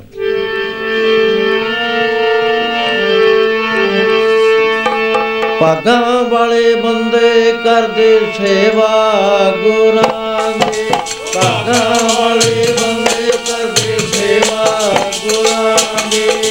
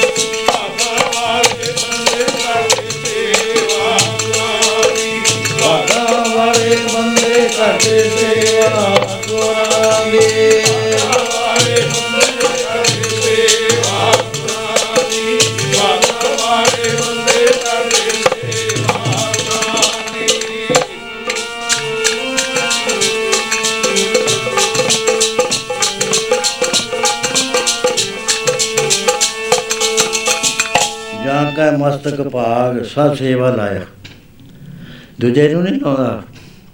ਜਿਹਦੇ ਉੱਤੇ ਦਇਆ ਹੁੰਦੀ ਆ, ਉਹਨੂੰ ਸੇਵਾ ਦੇ ਵਿੱਚ ਗੁਰੂ ਲੈ ਲਿਆ ਕਰਦਾ। ਤਾਂ ਕਿ ਪੂਰਨ ਆਸ ਜਨ ਸਾਧ ਸੰਗ ਪਾਏ ਉਹਦੀਆਂ ਮਰਾਦਾਂ ਉਹਦੀਆਂ ਆਸਾਂ ਪੂਰੀਆਂ ਹੋ ਜਾਇਆ ਕਰਦੀਆਂ, ਜੇ ਸੇਵਾ ਪ੍ਰਵਾਨ ਹੋਏ ਸੋ ਉਹਦੀ ਕੀਤੀ ਹੋਈ ਸੇਵਾ ਪ੍ਰਵਾਨ ਹੋਈ ਸੇਵਾ ਤਾਂ ਸਾਥ ਸਾਥ ਜੀ ਤੁਸੀਂ ਕਿਸੇ ਦੀ ਕਰ ਲਓ।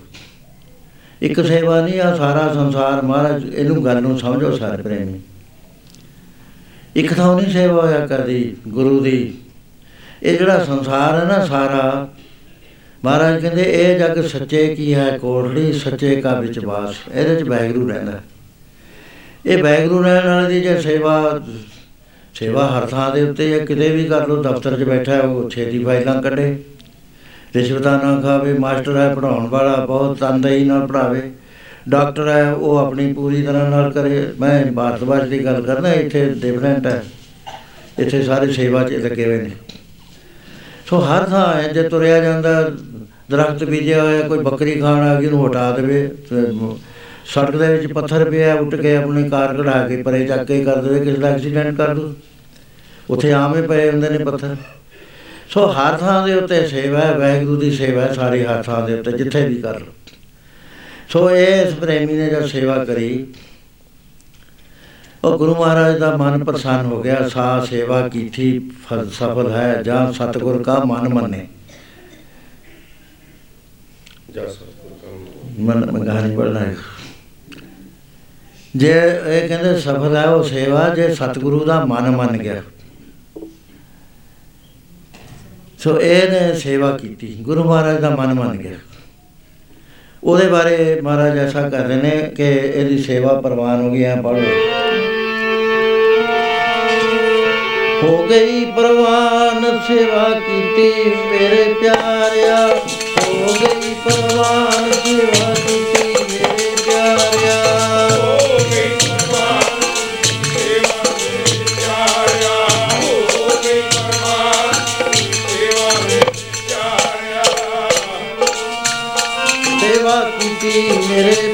ਮੇਰੇ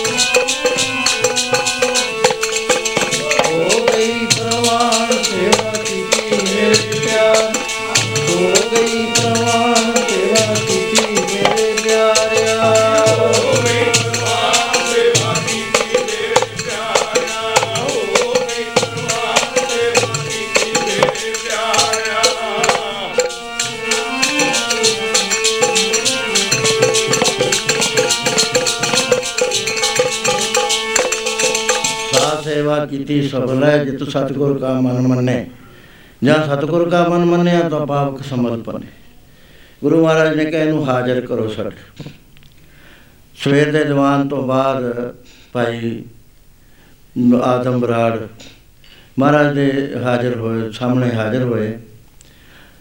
ਹੱਥ ਬੰਨੀ ਖੜੇ ਨੇ। ਮਹਾਰਾਜ ਨੇ ਕਿਹਾ ਪਿਆਰਿਆ ਤੇਰੀ ਸੇਵਾ ਕੀਤੀ ਸਫਲ ਹੋ ਗਈ ਪ੍ਰਵਾਨ ਹੋ ਗਈ। ਤੈਂ ਗੁਰੂ ਦੀਆਂ ਸੰਗਤਾਂ ਨੂੰ ਪਾਲੇ ਤੋਂ ਬਚਾਇਆ। ਦੱਸ ਤੇਰੇ ਮਨ 'ਚ ਕੀ ਹੈ? ਜਿਹੜੀ ਇੱਛਾ ਧਾਰ ਕੇ ਆਇਆ ਹੈ, ਉਹ ਦੱਸ ਤੇਰੀ ਪੂਰੀ ਕਰੀ। ਕਹਿਣ ਲੱਗੇ, ਮਹਾਰਾਜ, ਨਾਮਦਾਨ ਦੇ ਦਿਓ ਸੇਵਾ ਦਾ ਬਲ ਬਖਸ਼ ਦਿਓ ਕਹਿ ਨਾ ਸਕਿਆ, ਕਿਉਂਕਿ 70 ਸਾਲ ਦੀ ਉਮਰ ਹੋ ਚੁੱਕੀ ਸੀ। ਘਰ ਵਾਲੀ ਦੀ ਉਮਰ ਵੀ 70 ਸਾਲ ਦੀ।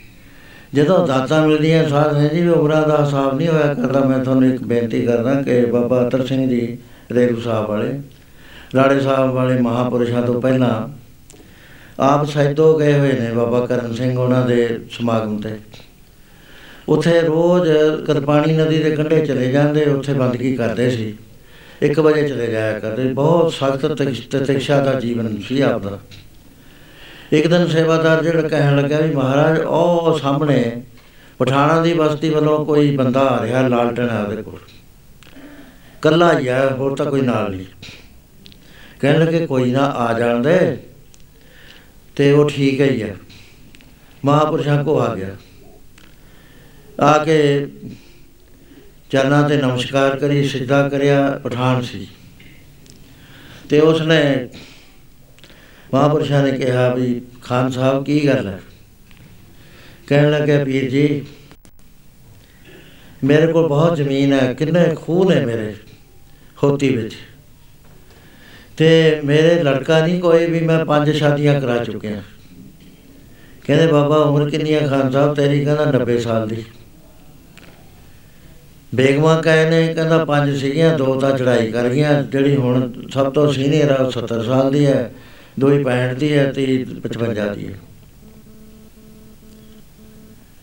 ਕਹਿਣ ਲੱਗੇ ਮੈਂ ਸਾਰਾ ਜੱਗ ਸਮਾ- ਖੋਜ ਕੇ ਇੱਥੇ ਪਹੁੰਚਿਆ। ਵੀ ਗੁਰੂ ਨਾਨਕ ਦੇ ਘਰ ਦੇ ਪੀਰ ਜਿਹੜੇ ਨੇ, ਇਹ ਮੇਰੀ ਝੋਲੀ 'ਚ ਕੁਝ ਪਾਉਣਗੇ। ਕਹਿੰਦੇ ਬਾਬਾ ਦੇਣਾ ਤਾਂ ਗੁਰੂ ਨਾਨਕ ਸਾਹਿਬ ਨਹੀਂ ਹੈ ਤੇਰੀ ਹੈ ਭਾਵਨਾ। ਤੂੰ ਜਾ ਫਿਰ ਤੇਰੇ ਅਗਲੇ ਸਾਲ ਪੁੱਤਰ ਤੈਨੂੰ ਗੁਰੂ ਨਾਨਕ ਪਾਤਸ਼ਾਹ ਬਖਸ਼ ਦੇਣਗੇ। ਤੇ ਬਖਸ਼ਣਗੇ ਵੀ ਬੜੀ ਬੇਗਮ ਤੋਂ। ਉਸ ਵੇਲੇ ਚਲਿਆ ਗਿਆ, ਅਗਲਾ ਸਾਲ ਆ ਗਿਆ, ਜਦ ਬਾਬਾ ਜੀ ਫੇਰ ਗਏ। ਬੈਂਡ ਬਾਜੇ ਵਜਾ ਕੇ ਲਿਆ, ਕਹਿਣ ਲੱਗਾ, ਹੁਣ ਮੈਂ ਸ਼ਰਾ ਸ਼ੁਰਾ ਨੂੰ ਨਹੀਂ ਗਿਣਨਾ ਬਿਲਕੁਲ। ਹੀ। ਤੇ ਉਸ ਵੇਲੇ ਨਾਲ ਨੇ ਪਠਾਨ ਸਾਰੇ ਨੱਚਦੇ, ਟੱਪਦੇ, ਤੁਰੇ ਆ ਰਹੇ, ਢੋਲ ਵਜਾਉਂਦੇ। ਤੇ ਬਾਬਾ ਜੀ ਦੇ ਆ ਕੇ ਚਰਨਾਂ ਤੇ ਪੁੱਤਰ ਭੇਟਾ ਕਰ ਦਿੱਤਾ। ਲਓ ਮਹਾਰਾਜ, ਤੁਹਾਡੀ ਦਿੱਤੀ ਹੋਈ ਦਾਤ ਹੈ। ਤੇ ਤੁਹਾਡੇ ਬਚਨ ਤੋਂ 10 ਮਹੀਨੇ ਬਾਅਦ ਇਹਦਾ ਜਨਮ ਹੋ ਗਿਆ, ਹੋਇਆ ਵੀ ਬੜੀ ਬੇਗਮ ਤੋਂ ਹੈ। ਸੋ ਘਾਟਾ ਨਹੀਂ ਸਾਥ ਜੀ, ਹੁੰਦਾ ਕਿਸੇ ਨੂੰ ਵੀ। ਕੋਈ ਕਰਕੇ ਦੇਖ ਲਓ, ਮਹਾਰਾਜ ਦਾ ਦਿਆਲੂਏ ਨੇ। ਮੇਰੇ ਕੋਲ ਇੰਨੀਆਂ ਮੈਨੂੰ, ਹੈ ਨਾ ਗੱਲਾਂ ਦਾ ਪਤਾ। ਹੈਰਾਨ ਹੋ ਜਾਈਦਾ ਵੀ ਇਹਨੇ ਸੇਵਾ ਕਰਕੇ ਸਭ ਕੁਝ ਲੈ ਲਿਆ। ਮਹਾਰਾਜ ਦਿੰਦੇ ਆ, ਦੇਂਦਾ ਦੇ, ਲੈਂਦੇ ਥੱਕ ਪਾਏ, ਜੁਗਾ ਜਗੰਤਰ ਖਾਈ ਕਾਏ ਅਸੀਂ ਸਾਡਾ ਸੁਭਾਅ ਆਖੇ ਮੰਗੇ, ਦੇ ਦੇ ਦੇ ਦੇ ਦੇ ਦੇ ਦੇ। ਉਹਦਾ ਸੁਭਾਅ ਦਾਤ ਕਰੇ ਦਾਤਾਰ। ਉਹਨੇ ਤਾਂ ਦਿੰਦੇ ਜਾਣਾ, ਸਾਚੇ ਸਾਹਿਬਾ, ਕਿਆ ਨਹੀਂ ਕਰਦੇ ਰੇ ਕਰਦਾ ਤੇਰੇ ਸਭ ਕੁਝ ਹੈ, ਜਿਸ ਦੇ ਸੁਭਾ ਮੰਗ ਲਓ ਗੁਰੂ ਗ੍ਰੰਥ ਸਾਹਿਬ ਦੇ ਜੀ ਨੇ ਮੰਗਣਾ। ਇੱਕ ਵਾਰੀ ਮੈਂ ਇਹੀ ਇੱਕ ਦੀਵਾਨ ਲੱਗਿਆ ਹੋਇਆ ਸੀ, ਉੱਥੇ ਮੇਰੇ ਦੇ ਮੂੰਹ ਚੋਂ ਨਿਕਲ ਗਿਆ। ਬੜਾ ਭਾਰੀ ਦੀਵਾਨ ਸੀ, ਪਿੰਡ ਦਾ ਸੀ। ਦੂਰ ਤੱਕ ਸੰਗਤ ਬੈਠੀ ਸੀ। ਉਹ ਵੀ ਕੋਈ ਡੇਢ ਮਹੀਨਾ ਲੰਘ ਗਿਆ ਇੱਕ ਮਾਈ ਆਈ ਬੁੱਢੀ ਚੰਗੀ ਸੀ 50 60 ਸਾਲ ਦੀ। ਉਹ ਬਹੁਤ ਗਰੀਬ ਨਹੀਂ ਸੀ ਇੱਕ ਰਮਾਲਾ ਲੈ ਕੇ ਆਈ 50 ਰੁਪਏ ਲੈ ਕੇ ਆਈ। ਲੈ ਕੇ ਮੈਨੂੰ ਕਹਿੰਦੀ ਮੈਂ ਆ ਮਹਾਰਾਜ ਦੇ ਭੇਟਾ ਕਰਾ ਦੋ। ਮੈਂ ਕਿਹਾ ਭਾਈ ਮੈਂ ਤਾਂ ਪੈਸੇ ਨੂੰ ਹੱਥ ਨਹੀਂ ਲਾਉਂਦਾ ਹੁੰਦਾ ਤੂੰ ਆਪੇ ਭੇਟਾ ਕਰਦੇ ਗੁਰੂ ਸਾਹਿਬ ਨੂੰ ਗੁਰਦੁਆਰੇ ਹੱਥਾਂ ਦੇ ਉੱਤੇ ਨੇ। ਪੈਸੇ ਵੀ ਭੇਟਾ ਕਰਦੇ ਪਰ ਮੈਨੂੰ ਇਹ ਦੱਸ ਤੂੰ ਲੈ ਕੇ ਕਿਵੇਂ ਆਈ ਹੈ ਕਹਿੰਦੀ ਬਾਬਾ ਜੀ ਮੈਂ ਤੁਹਾਡਾ ਦੀਵਾਨ ਸੁਣਦੀ ਸੀ ਰਤਨਗੜ੍ਹ। ਤੁਸੀਂ ਕਿਹਾ, ਗੁਰੂ ਦੇ ਘਰ ਸਭ ਕੁਝ ਹੈ, ਸਾਚੇ ਸਾਹਿਬਾ ਕਿਆ ਨਹੀਂ ਕਰਦੇ। ਤੁਹਾਡੇ ਮੂੰਹੋਂ ਨਿਕਲਿਆ ਕਿ ਮੰਗ ਲਓ ਜਿਹਨੇ ਮੰਗਣਾ ਕੁਝ ਕਹਿੰਦੀ, ਮੈਂ ਕਿਹਾ ਵੀ ਮੈਨੂੰ ਤਾਂ ਮੇਰੇ ਦਵਾ ਨਹੀਂ ਹਟਦਾ, ਮੈਂ ਬਚਪਨ ਤੋਂ ਬਿਮਾਰ ਹਾਂ ਦਵੇਂ ਦੀ। ਕਹਿੰਦੀ, ਮੈਂ ਕਿਹਾ ਵੀ ਇਹ ਸੱਚੇ ਪਾਤਸ਼ਾਹ, ਮੈਨੂੰ ਤੂੰ ਸਿਹਤ ਦੇ ਦੇ, ਮੇਰਾ ਦਵਾ ਹਟ ਜੇ। ਕਹਿੰਦੀ ਉਸੇ ਦਿਨ ਤੋਂ ਹਟ ਗਿਆ ਤੇ ਅੱਜ ਮੈਂ ਦੇਖ ਕੇ ਆਈ ਹਾਂ 45 ਦਿਨ ਤੇ ਮੁੜ ਕੇ ਮੈਨੂੰ ਦੌਰਾ ਨਹੀਂ ਪਿਆ, ਤਾਂ ਮੈਂ ਆਈ ਹਾਂ। ਗੁਰੂ ਦੇ ਘਰ ਨਹੀਂ, ਗੁਰੂ ਜ- ਜਦੇ ਨਹੀਂ ਸੀ ਦਿੰਦਾ, ਹੁਣ ਵੀ ਦਿੰਦਾ, ਸ਼ਰਧਾ ਤਾਰੋ ਸੱਚਮੁੱਚ ਇਹਨੂੰ ਪਰਮੇਸ਼ਰ ਦਾ ਰੂਪ ਜਾਣ ਕੇ ਮੰਗੋ, ਇਹ- ਇਹੀ ਦਿੰਦਾ, ਜੇ ਸਾਡੇ ਕੋਲ ਆਉਂਦੇ ਨੇ, ਅਸੀਂ ਕੁਝ ਨਹੀਂ ਦਿੰਦੇ। ਅਸੀਂ ਤਾਂ ਇਹਨਾਂ ਦੇ ਸਰਬਰਾਹ। ਅਸੀਂ ਇਹਨਾਂ ਨੂੰ ਕਹਿੰਦੇ ਹਾਂ ਵੀ ਸੱਚੇ ਪਾਤਸ਼ਾਹ ਦੀ ਝੋਲੀ 'ਚ ਭਾਗ ਲਾ ਦੇ, ਸਭ- ਸਾਡੇ ਵੱਲ ਤਾਂ ਕੋਈ ਤਾਕਤ ਨਹੀਂ ਹੈ ਵੀ ਆਪਣਾ ਅਸੀਂ ਇਹ ਗੱਲਾਂ ਕਰ ਲਈਏ। ਸੋ ਇਸ ਤਰ੍ਹਾਂ ਦੇ ਨਾਲ ਸੇਵਾ ਪ੍ਰਵਾਨ ਹੋ ਗਈ। ਮਹਾਰਾਜ ਕਹਿਣ ਲੱਗਿਆ ਨਾਮਦਾਨ ਦੇ ਦਿਓ।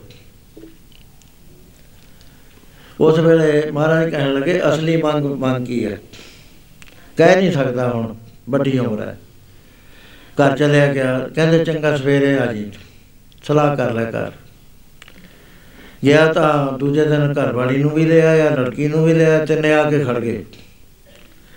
ਮਹਾਰਾਜ ਕਹਿਣ ਲੱਗੇ, ਹਾਂ ਬਈ ਭਾਈ ਆਦਮ ਦੱਸ ਤੇਰੀ ਕੀ ਇੱਛਾ ਹੈ? ਕੀ ਮੰਗਣਾ ਚਾਹੁੰਦਾ ਹੈ? ਮਹਾਰਾਜ ਮੇਰੇ ਤੇ ਤਾਂ ਕਹਿ ਨਹੀਂ ਹੁੰਦਾ, ਲੜਕੀ ਕਹਿ ਦਿੰਦੀ ਹੈ, ਲੜਕੀ ਨੇ ਕਿਹਾ, ਸੱਚੇ ਪਾਤਸ਼ਾਹ, ਇੱਕ ਵੀਰ ਦੇ ਦੇ ਮੈਨੂੰ।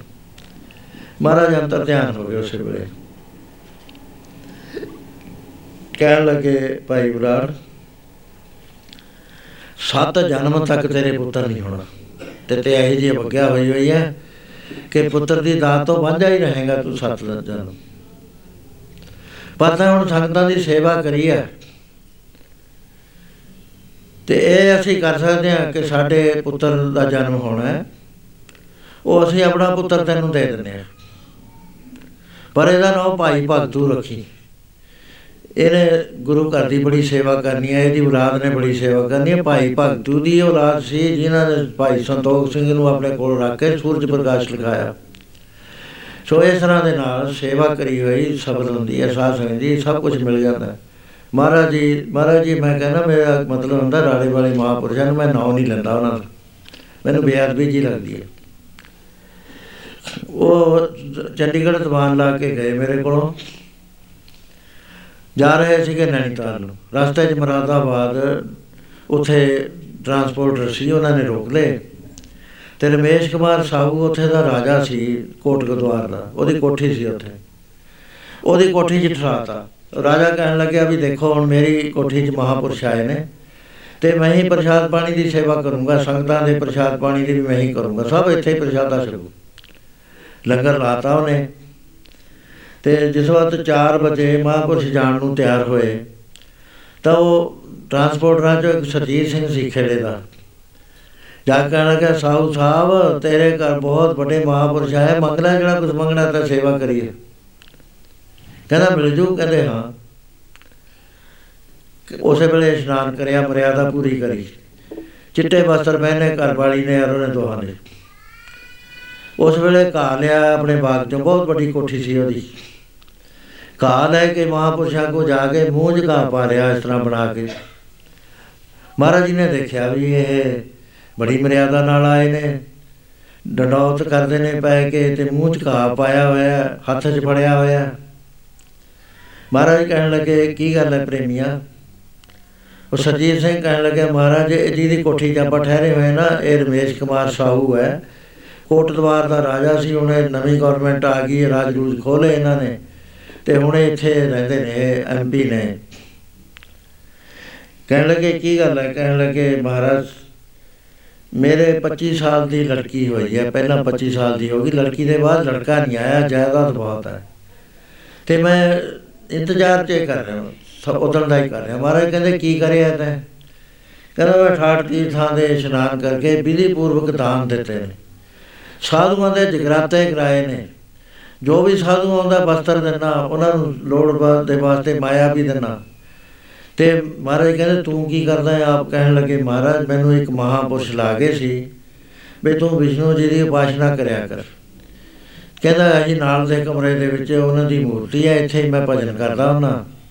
ਇੱਥੇ ਮੈਂ ਭੋਗ ਵਗੈਰਾ ਲਾਉਣਾ ਉੱਤੇ ਭਜਨ ਗਾਉਣਾ। ਮਹਾਰਾਜ ਅੰਤਰ ਧਿਆਨ ਹੋ ਗਿਆ। ਕਹਿਣ ਲੱਗੇ, ਲੈ ਵੀ ਰਮੇਸ਼ ਕੁਮਾਰ, ਫਕੀਰ ਦੀ ਹੁੰਦੀ ਹੈ ਦੁਆ ਦੇਣ ਵਾਲਾ ਗੁਰੂ ਨਾਨਕ। ਇੱਕ ਗੱਲ ਕਰ ਲੇਗਾ ਦੱਸੋ ਮਹਾਰਾਜ, ਕਹਿੰਦੇ ਹੁਣ ਤੂੰ ਵਿਸ਼ਨੂੰ ਜੀ ਦੀ ਤਸਵੀਰ ਤਾਂ ਰੱਖ ਦੇ ਪਾਸੇ। ਤੇ ਇਸ ਵੇਲੇ ਜਗਤ ਦੇ ਜਾਰਾ ਗੁਰੂ ਨੇ ਗੁਰੂ ਨਾਨਕ ਪਾਤਸ਼ਾਹ। ਇਹਨਾਂ ਦੇ ਚਰਨਾਂ 'ਚ ਮੰਗ ਲੈ, ਉੱਥੇ ਉਪਾਸ਼ਨਾ ਹੋਵੇ, ਜਿਵੇਂ ਕਰੀਏ ਜਿਵੇਂ ਪਹਿਲਾਂ ਟੱਲੀਆਂ ਖੜਕਾਉਣਾ। ਭੋਗ ਵੀ ਲਵਾ ਸਭ ਕੁਝ ਕਰ। ਤੇਰੀ ਭਾਵਨਾ 'ਚ ਨਾ ਫ਼ਰਕ ਪਵੇ। ਉਸ ਵੇਲੇ ਕਹਿੰਦੇ, ਫਕੀਰ ਦੀ ਦੁਆ ਹੁੰਦੀ, ਅਸੀਂ ਵੀ ਦੁਆ ਕਰਾਂਗੇ, ਤੂੰ ਵੀ ਮਹਾਰਾਜ ਨੂੰ ਮਨਾ। ਅਗਲੇ ਸਾਲ ਜਦੋਂ ਮਹਾਰਾਜ ਜੀ ਆਏ ਉਹਨੇ ਸਪੈਸ਼ਲੀ ਬੁਲਾਏ ਵੀ ਮਹਾਰਾਜ ਤੁਸੀਂ ਮੁਰਾਦਾਬਾਦ ਚ ਦੀਵਾਨ ਕਰੋ ਇੱਥੇ ਪਹੁੰਚੋ। ਤੇ ਮਹਾਰਾਜ ਜੀ ਨੇ ਉੱਥੇ ਦੀਵਾਨ ਕਰੇ ਤੇ ਉਹ ਬੱਚੇ ਨੂੰ ਲੈ ਕੇ ਆ ਗਿਆ ਮਹਾਰਾਜ ਆ 25 ਸਾਲ ਬਾਅਦ ਦਾਤ ਮਿਲੀ ਹੈ। ਜਦੋਂ ਮੈਂ ਉਹਦੇ ਬੱਚੇ ਨੂੰ ਮਿਲਿਆ ਉਸ ਵੇਲੇ 5 ਸਾਲ ਦਾ ਸੀ। ਅਸੀਂ ਲੰਗਰ ਛਕ ਰਹੇ ਸੀ ਮੈਨੂੰ ਉੱਥੇ ਦਿਖਾਇਆ ਸਿੰਘਾਂ ਨੇ ਵੀ ਆਹ ਬੱਚਾ ਹੈ ਜੀ ਜਿਹੜਾ ਮਹਾਰਾਜ ਦੇ ਗੁਰੂ ਨਾਨਕ ਪਾਤਸ਼ਾਹ ਤੋਂ ਦਵਾਇਆ।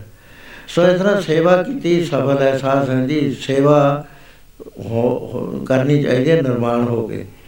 ਲਾਲਚ ਨਹੀਂ ਕਰਨੀ ਚਾਹੀਦੀ। ਪੈਸੇ ਟਕੇ ਨੂੰ ਮੁੱਦਾ ਬਣਾ ਕੇ ਨਹੀਂ ਕਰਨੀ ਚਾਹੀਦੀ। ਸਹਿਜ ਦੇ ਨਾਲ ਸੇਵਾ ਕਰੋ ਜੇ ਕੀਰਤਨ ਵੀ ਕਰਦੇ ਹੋ ਸਹਿਜ ਨਾਲ ਕਰੋ। ਉਪਦੇਸ਼ ਦਿੰਦੇ ਹੋ ਸਹਿਜ ਨਾਲ ਕਰੀ ਜਾਓ। ਪਰ ਲਫ਼ਜ਼ ਕੋਈ ਰੋਕਿਆ ਨਹੀਂ ਕਰਦਾ ਪਰ ਲਫ਼ਜ਼ ਆਏ ਜਾਂਦੀ ਹੁੰਦੀ ਹੈ ਕਿਤੇ ਉਹ ਇਧਰੋਂ ਨਹੀਂ ਆਉ ਕਿਸੇ ਹੋਰ ਪਾਸੇ ਦੀ ਆ ਜੂਗੀ।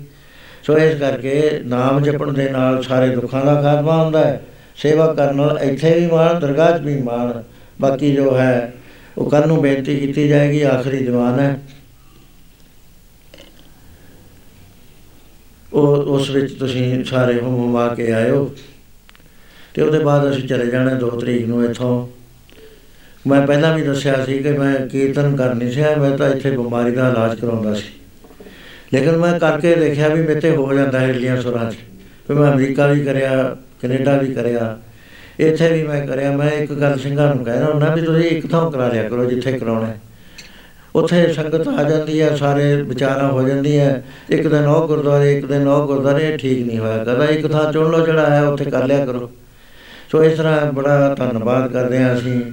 ਪ੍ਰਬੰਧਕਾਂ ਦਾ ਕਿ ਉਹਨਾਂ ਨੇ ਵੀ ਇਜਾਜ਼ਤ ਦੇ ਦਿੱਤੀ। ਨਾ ਸਮਾਂ ਵੀ ਖੁੱਲਾ ਦਿੱਤਾ ਸਾਨੂੰ। ਤੇ ਨਹੀਂ ਤਾਂ ਸਾਡਾ ਹੁੰਦਾ ਸੀ ਆਪਣਾ ਹੀ ਅਰੇਂਜਮੈਂਟ ਕਰਦੇ ਉਹਨੇ ਆ ਥਾਂ ਦੇ ਉੱਤੇ ਹੁਣ ਉੱਥੇ 16 ਦਿਨ ਦਾ ਕੀਰਤਨ ਕਰਿਆ ਸੀ ਸਾਨੂੰ ਉਹਦੇ, ਬਹੁਤ ਬੜਾ ਹਾਲ ਸੀ ਉਹ ਉਹਨਾਂ ਨੇ ਲਿਆ। ਉਹ ਕਰਾਇਆ ਤਾਂ ਉਹਨਾਂ ਨੇ ਬਹੁਤ ਕਰਿਆ ਸੀ, ਲੇਕਿਨ ਜਿਸ ਵਕਤ ਸੰਗਤ ਦਾ ਰੁਖ ਦੇਖਿਆ, ਕਹਿਣ ਲੱਗੇ ਵੀ ਅਸਤਾ ਦਾ ਹੀ ਕਿਰਾਇਆ ਲੈਣਾ, ਜੇ ਨਹੀਂ ਲੈਣਾ ਨਾ ਲਓ। ਉਹ ਹਿੰਦੂ ਟੈਂਪਲ ਦਾ ਸੀਗਾ ਵੱਡਾ ਉੱਥੇ। ਸੋ ਇਸ ਤਰ੍ਹਾਂ ਦੇ ਨਾਲ ਆਪਾਂ ਰਲ ਮਿਲ ਕੇ ਕੱਲ੍ਹ ਦਾ ਵੀ ਵਿਚਾਰ ਕਰ ਲਈਏ। ਪਤਾ ਨਹੀਂ ਕਿਹਦੇ ਭਾਗ ਜਾ ਪੈਣ, ਕਿਹੜਾ ਇਸ ਰਸਤੇ ਪੈ ਜਾਵੇ, ਹੁਣ ਸ਼ਬਦ ਪੜੋ ਸਾਰੇ ਆਖਰੀ ਤਾਂ ਨਾਮ ਜਪੀਏ ਤਾਂ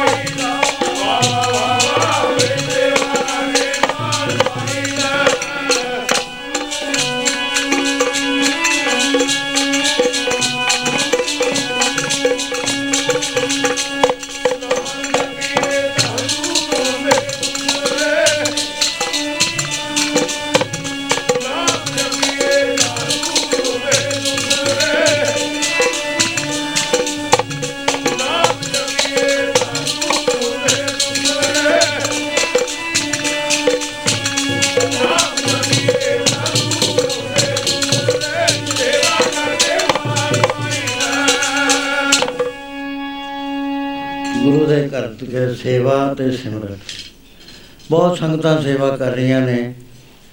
ਆਤਮ ਮਾਰਗ ਮੈਗਜ਼ੀਨ ਜਿਹੜਾ ਹੈ, ਇਹ ਹੁਕਮੇ ਹੈ ਕੋਈ ਪਰਮੇਸ਼ਰ ਦਾ। ਇਹਦਾ ਕੋਈ ਬਾਲੀਵਾਸ ਨਹੀਂ ਹੈ ਵੀ ਬਾਬਾ ਜੀ ਹੈ ਇਹਦਾ ਮਾਲਕ। ਇਹ ਮੈਂ ਤਾਂ ਚੈਰੀਟੇਬਲ ਟਰਸਟ ਬਣਾ ਦਿੱਤਾ ਇਹਦਾ। ਇਹਦੇ ਵਿੱਚ ਜਿਹੜਾ ਵੀ ਲਾਈਵ ਮੈਂਬਰ ਬਣਦਾ ਹੋਵੇਗਾ ਆਟੋਮੈਟਿਕਲੀ ਮੈਂਬਰ ਬਣ ਜਾਂਦਾ। ਜਿਹੜਾ ਇਹਦਾ ਪੈਸਾ ਜਾਂਦਾ ਹੈ, ਉਹ ਟਰਸਟ ਵਿੱਚ ਚਲਾ ਜਾਂਦਾ। ਉੱਥੇ ਅਕਾਊਂਟੈਂਟ ਨੇ, ਚਾਰਟਰਡ ਅਕਾਊਂਟੈਂਟ ਨੇ, ਕੋਈ ਪੈਸਾ ਲੈ ਹੀ ਨਹੀਂ ਸਕਦਾ ਉੱਥੇ। ਕਿਸੇ ਦੀ ਮਲਕੀਅਤ ਨਹੀਂ ਹੈ। ਨਾ ਪੁਸਤਕਾਂ ਪੁਸਤਕਾਂ ਵੀ ਮੈਂ ਸਾਰੀਆਂ ਦੇਤੀਆਂ ਟਰਸਟ ਨੂੰ। ਆਤਮ ਮਾਰਗ ਵੀ ਦਿੱਤਾ, ਸਭ ਕੁਝ ਦਿੱਤਾ, ਜੋ ਕੁਝ ਮੇਰੇ ਕੋਲ ਸੀ। ਸੋ ਇਹਦੇ, ਇਹਦੀ ਸੇਵਾ ਕਰ ਰਹੇ ਨੇ। ਜਿੱਥੇ ਵੀ ਜਾਂਦਾ, ਮੈਂ ਹੁਣ ਹਸਪਤਾਲ 'ਚ ਗਿਆ ਸੀ, ਬੜੇ ਪ੍ਰੇਮੀ ਠਰਮੇ ਨਾਲ ਸੇਵਾ ਕਰ ਰਹੇ ਨੇ। ਲੈਂਦੇ ਨਹੀਂ ਕੁਝ ਵੀ, ਕੋਈ ਕਮਿਸ਼ਨ ਲੈਂਦਾ। ਹੈ। ਸਾਰੀ ਵਰਲਡ 'ਚ ਕਰ ਰਹੇ ਨੇ, ਜਿੱਥੇ ਵੀ ਹੈ। ਇਹ ਸਾਰੀ ਦੁਨੀਆ 'ਚ ਜਾ ਰਿਹਾ ਵਾ। ਉੱਥੇ ਇੰਡੀਆ ਦੇ ਵਿੱਚ ਹਰ ਸ਼ਹਿਰ ਦੇ ਵਿੱਚ ਪ੍ਰੇਮੀ ਨੇ ਲੈ ਜਾਂਦੇ ਨੇ ਵੰਡਦੇ ਨੇ, ਪਿੰਡਾਂ ਵਿੱਚ ਪ੍ਰੇਮੀ ਨੇ ਲੈ ਜਾਂਦੇ ਨੇ। ਕਹਿੰਦੇ ਪੋਸਟੇਜ ਤੋਂ ਵੀ ਬਚਾਈਏ, ਅਸੀਂ ਤੁਹਾਨੂੰ ਖਰਚਾ ਬਹੁਤ ਪੈਂਦਾ ਇਹਦੇ ਉੱਤੇ। ਜਿਹੜੇ ਸੇਵਾ ਕਰਦੇ ਨੇ, ਉਹ ਵੀ ਫ੍ਰੀ ਕਰ ਰਹੇ ਨੇ। ਡਾਕਟਰ ਤੇਜਿੰਦਰ ਰਾਏ ਮਲਹੋਤਰਾ, ਉਹਨੂੰ 25000 ਦੀ ਨੌਕਰੀ ਆਫਰ ਹੋਈ ਸੀ। ਪਟਿਆਲਾ ਯੂਨੀਵਰਸਿਟੀ, ਲੇਕਿਨ ਕਰੀ ਨਹੀਂ। ਕਹਿੰਦੀ, ਮੈਂ ਤਾਂ ਆਤਮ ਮਾਰਗ ਦੀ ਸੇਵਾ ਕਰਨੀ ਹੈ ਕਹਿਣ ਨੂੰ ਸਕਾਲਾ ਹੈ 25000 ਕੋਈ ਛੱਡ ਨਹੀਂ ਸਕਦਾ। ਬੀਬੀ ਦਵਿੰਦਰ ਹੈ ਉਹ ਸੇਵਾ ਕਰਦੀ ਹੈ ਬਚਪਨ ਤੋਂ। ਸਾਰਾ ਪੈਸਾ ਟਕਾ ਸੰਭਾਲਦੀ ਹੈ ਮੈਨੂੰ ਦਿਖਾਉਂਦੀ ਹੈ ਬਾਬਾ ਜੀ ਆ ਹਿਸਾਬ ਕਿਤਾਬ ਹੈਗਾ ਸਾਰਾ। ਚਾਰਟਰਡ ਅਕਾਊਂਟੈਂਟ ਵੱਖਰਾ ਦੇਖਦਾ ਹੈ, ਦੂਜੇ ਅਕਾਊਂਟੈਂਟ ਵੱਖਰੇ ਦੇਖਦੇ ਨੇ। ਸੋ ਬਾਕੀ ਉੱਥੇ ਉੱਥੇ ਵੀ ਸੇਵਾ ਹੋ ਰਹੀ ਹੈ ਸਾਰੇ ਸ਼ਹਿਰਾਂ 'ਚ ਹੋ ਰਹੀ ਹੈ ਹਰ ਥਾਂ ਦੇ ਉੱਤੇ ਹੋ ਰਹੀ ਤੇ ਉਹਦਾ ਮੈਨੂੰ ਦੱਸੀ ਵੀ ਜਾਂਦੇ ਨੇ ਬਹੁਤ ਸਾਰੇ ਇੱਕ ਬੀਬੀ ਨੇ ਦੱਸਿਆ ਕਿ ਮੈਂ ਸੇਵਾ ਕਰਨ ਲੱਗੀ ਮੈਨੂੰ ਕਿਸੇ ਨੇ ਕਿਹਾ ਮੈਂ ਬਿਮਾਰ ਸੀ। ਕਹਿੰਦਾ ਤੂੰ ਦੱਸ ਵੰਡਿਆ ਕਰ ਆਪਣੇ ਕੋਲੋਂ ਲੈ ਕੇ ਇਹਦੇ ਚ ਗੁਰਬਾਣੀ ਹੈ ਤੇ ਗੁਰਬਾਣੀ ਦਾ ਪ੍ਰਸਾਰ ਹੋਣਾ ਹੈ। ਤੂੰ ਰਾਜੀ ਹੋ ਜਾਏਗੀ, ਉਹ ਹੋ ਗਈ ਰਾਜੀ। ਰਾਜੀ ਹੋ ਕੇ ਉਹਨੂੰ ਕਹਿਣ ਲੱਗੀ ਵੀ ਮੈਂ ਹੁਣ ਕਿੰਨੀ ਦੇਰ ਵੰਡਾਂ? ਉਹ ਕਹਿੰਦਾ, ਜਿੰਨਾ ਚਿਰ ਰਾਜੀ ਰਹਿਣਾ ਹੈ। ਕਹਿੰਦੀ, ਫਿਰ ਮੈਂ ਉਹਦੇ ਮੈਂਬਰੇ ਬਣਾਤੇ ਉਹਨਾਂ ਨੂੰ ਕਹਿ ਕੇ। ਸੋ ਇਸ ਤਰ੍ਹਾਂ ਬਹੁਤ ਕੁਝ ਹੋ ਰਿਹਾ। ਹੈ। ਇਹ ਮਲਕੀਅਤ ਨਹੀਂ ਹੈ ਵੀ ਬਾਬਾ ਜੀ ਦੀ ਹੈ ਮੈਂ ਤਾਂ ਪ- ਲਾਉਂਦਾ ਹੀ ਨਹੀਂ ਪੈਸੇ ਨੂੰ ਹੱਥ। ਮੈਂ ਕਰਨਾ ਮੇਰੇ ਕੋਲ ਤਾਂ ਵਾਹਿਗੁਰੂ ਨੇ ਦਿੱਤਾ ਹੋਇਆ ਬਹੁਤ ਹੈ ਫਾਰਮ ਵੇਚਿਆ ਸੀ। ਤੇ ਮੇਰਾ ਗੁਜ਼ਾਰਾ ਬਹੁਤ ਸੋਹਣਾ ਥੋੜਾ ਚੱਲਦਾ ਹੈ। ਬੱਚੇ ਅਮਰੀਕਾ ਦੇ ਵਿੱਚ ਨੇ। ਤੇ ਅਸੀਂ ਦੋਵੇਂ ਜਣੇ ਆ, ਉੱਥੇ ਸਾਡਾ ਰੋਟੀ ਇੱਕ ਡੇਢ ਵਾਰੀ ਸਾਲ ਚ ਖਰਚ ਹੁੰਦੀ ਹੈ ਸੋ ਇਸ ਤਰ੍ਹਾਂ ਦੇ ਨਾਲ ਇਹ ਪਬਲਿਕ ਦਾ ਹੈ, ਇਹਦੇ ਚ ਜਿਹੜੀਆਂ ਕਿਤਾਬਾਂ ਨੇ 25 ਦੇ ਕਰੀਬ ਇੱਥੇ ਮੈਂ ਹੁਣ ਦੇਖੀਆਂ ਸੀ ਪਈਆਂ ਨੇ। ਤੇ ਇਸ ਸਾਲ ਚ 25 ਹੋਰ ਐਡ ਕਰ ਦੇਣੀਆਂ ਸੀ, ਪਰ ਇਹ ਪੂਰਾ ਸਾਲ ਇਹ ਇਹ ਸਰੀਰ ਨੂੰ ਬਿਮਾਰੀ ਦੇ ਵਿੱਚ ਲੰਘ ਗਿਆ। ਤੇ ਹੁਣ ਮਹਾਰਾਜ ਨੇ ਜੇ ਕਿਰਪਾ ਕਰੀ ਤਾਂ ਫੇਰ ਗਾਂ ਵੀ ਵਧਾਈ ਜਾਏਗੀ। ਸੋ ਜਿਹੜਾ ਜਿਹੜਾ ਪ੍ਰੇਮੀ ਲੈਣਾ ਚਾਹੁੰਦਾ, ਲੈ ਲਿਆ ਕਰੋ। ਮੈਂਬਰਸ਼ਿਪ ਚਾਹੁੰਦਾ, ਮੈਂਬਰ ਲਾ ਲਓ। ਲਾਈਵ ਮੈਂਬਰ ਜਿਹੜਾ, ਇਹਦਾ ਪੱਕਾ ਹੀ ਮੈਂਬਰ ਹੈ। ਸੋ ਮੈਂ ਹੁਣ ਫਤਿਹ ਬਣਾਉਣਾ। ਵਾਹਿਗੁਰੂ ਜੀ ਕਾ ਖਾਲਸਾ, ਵਾਹਿਗੁਰੂ ਜੀ ਕੀ ਫਤਿਹ।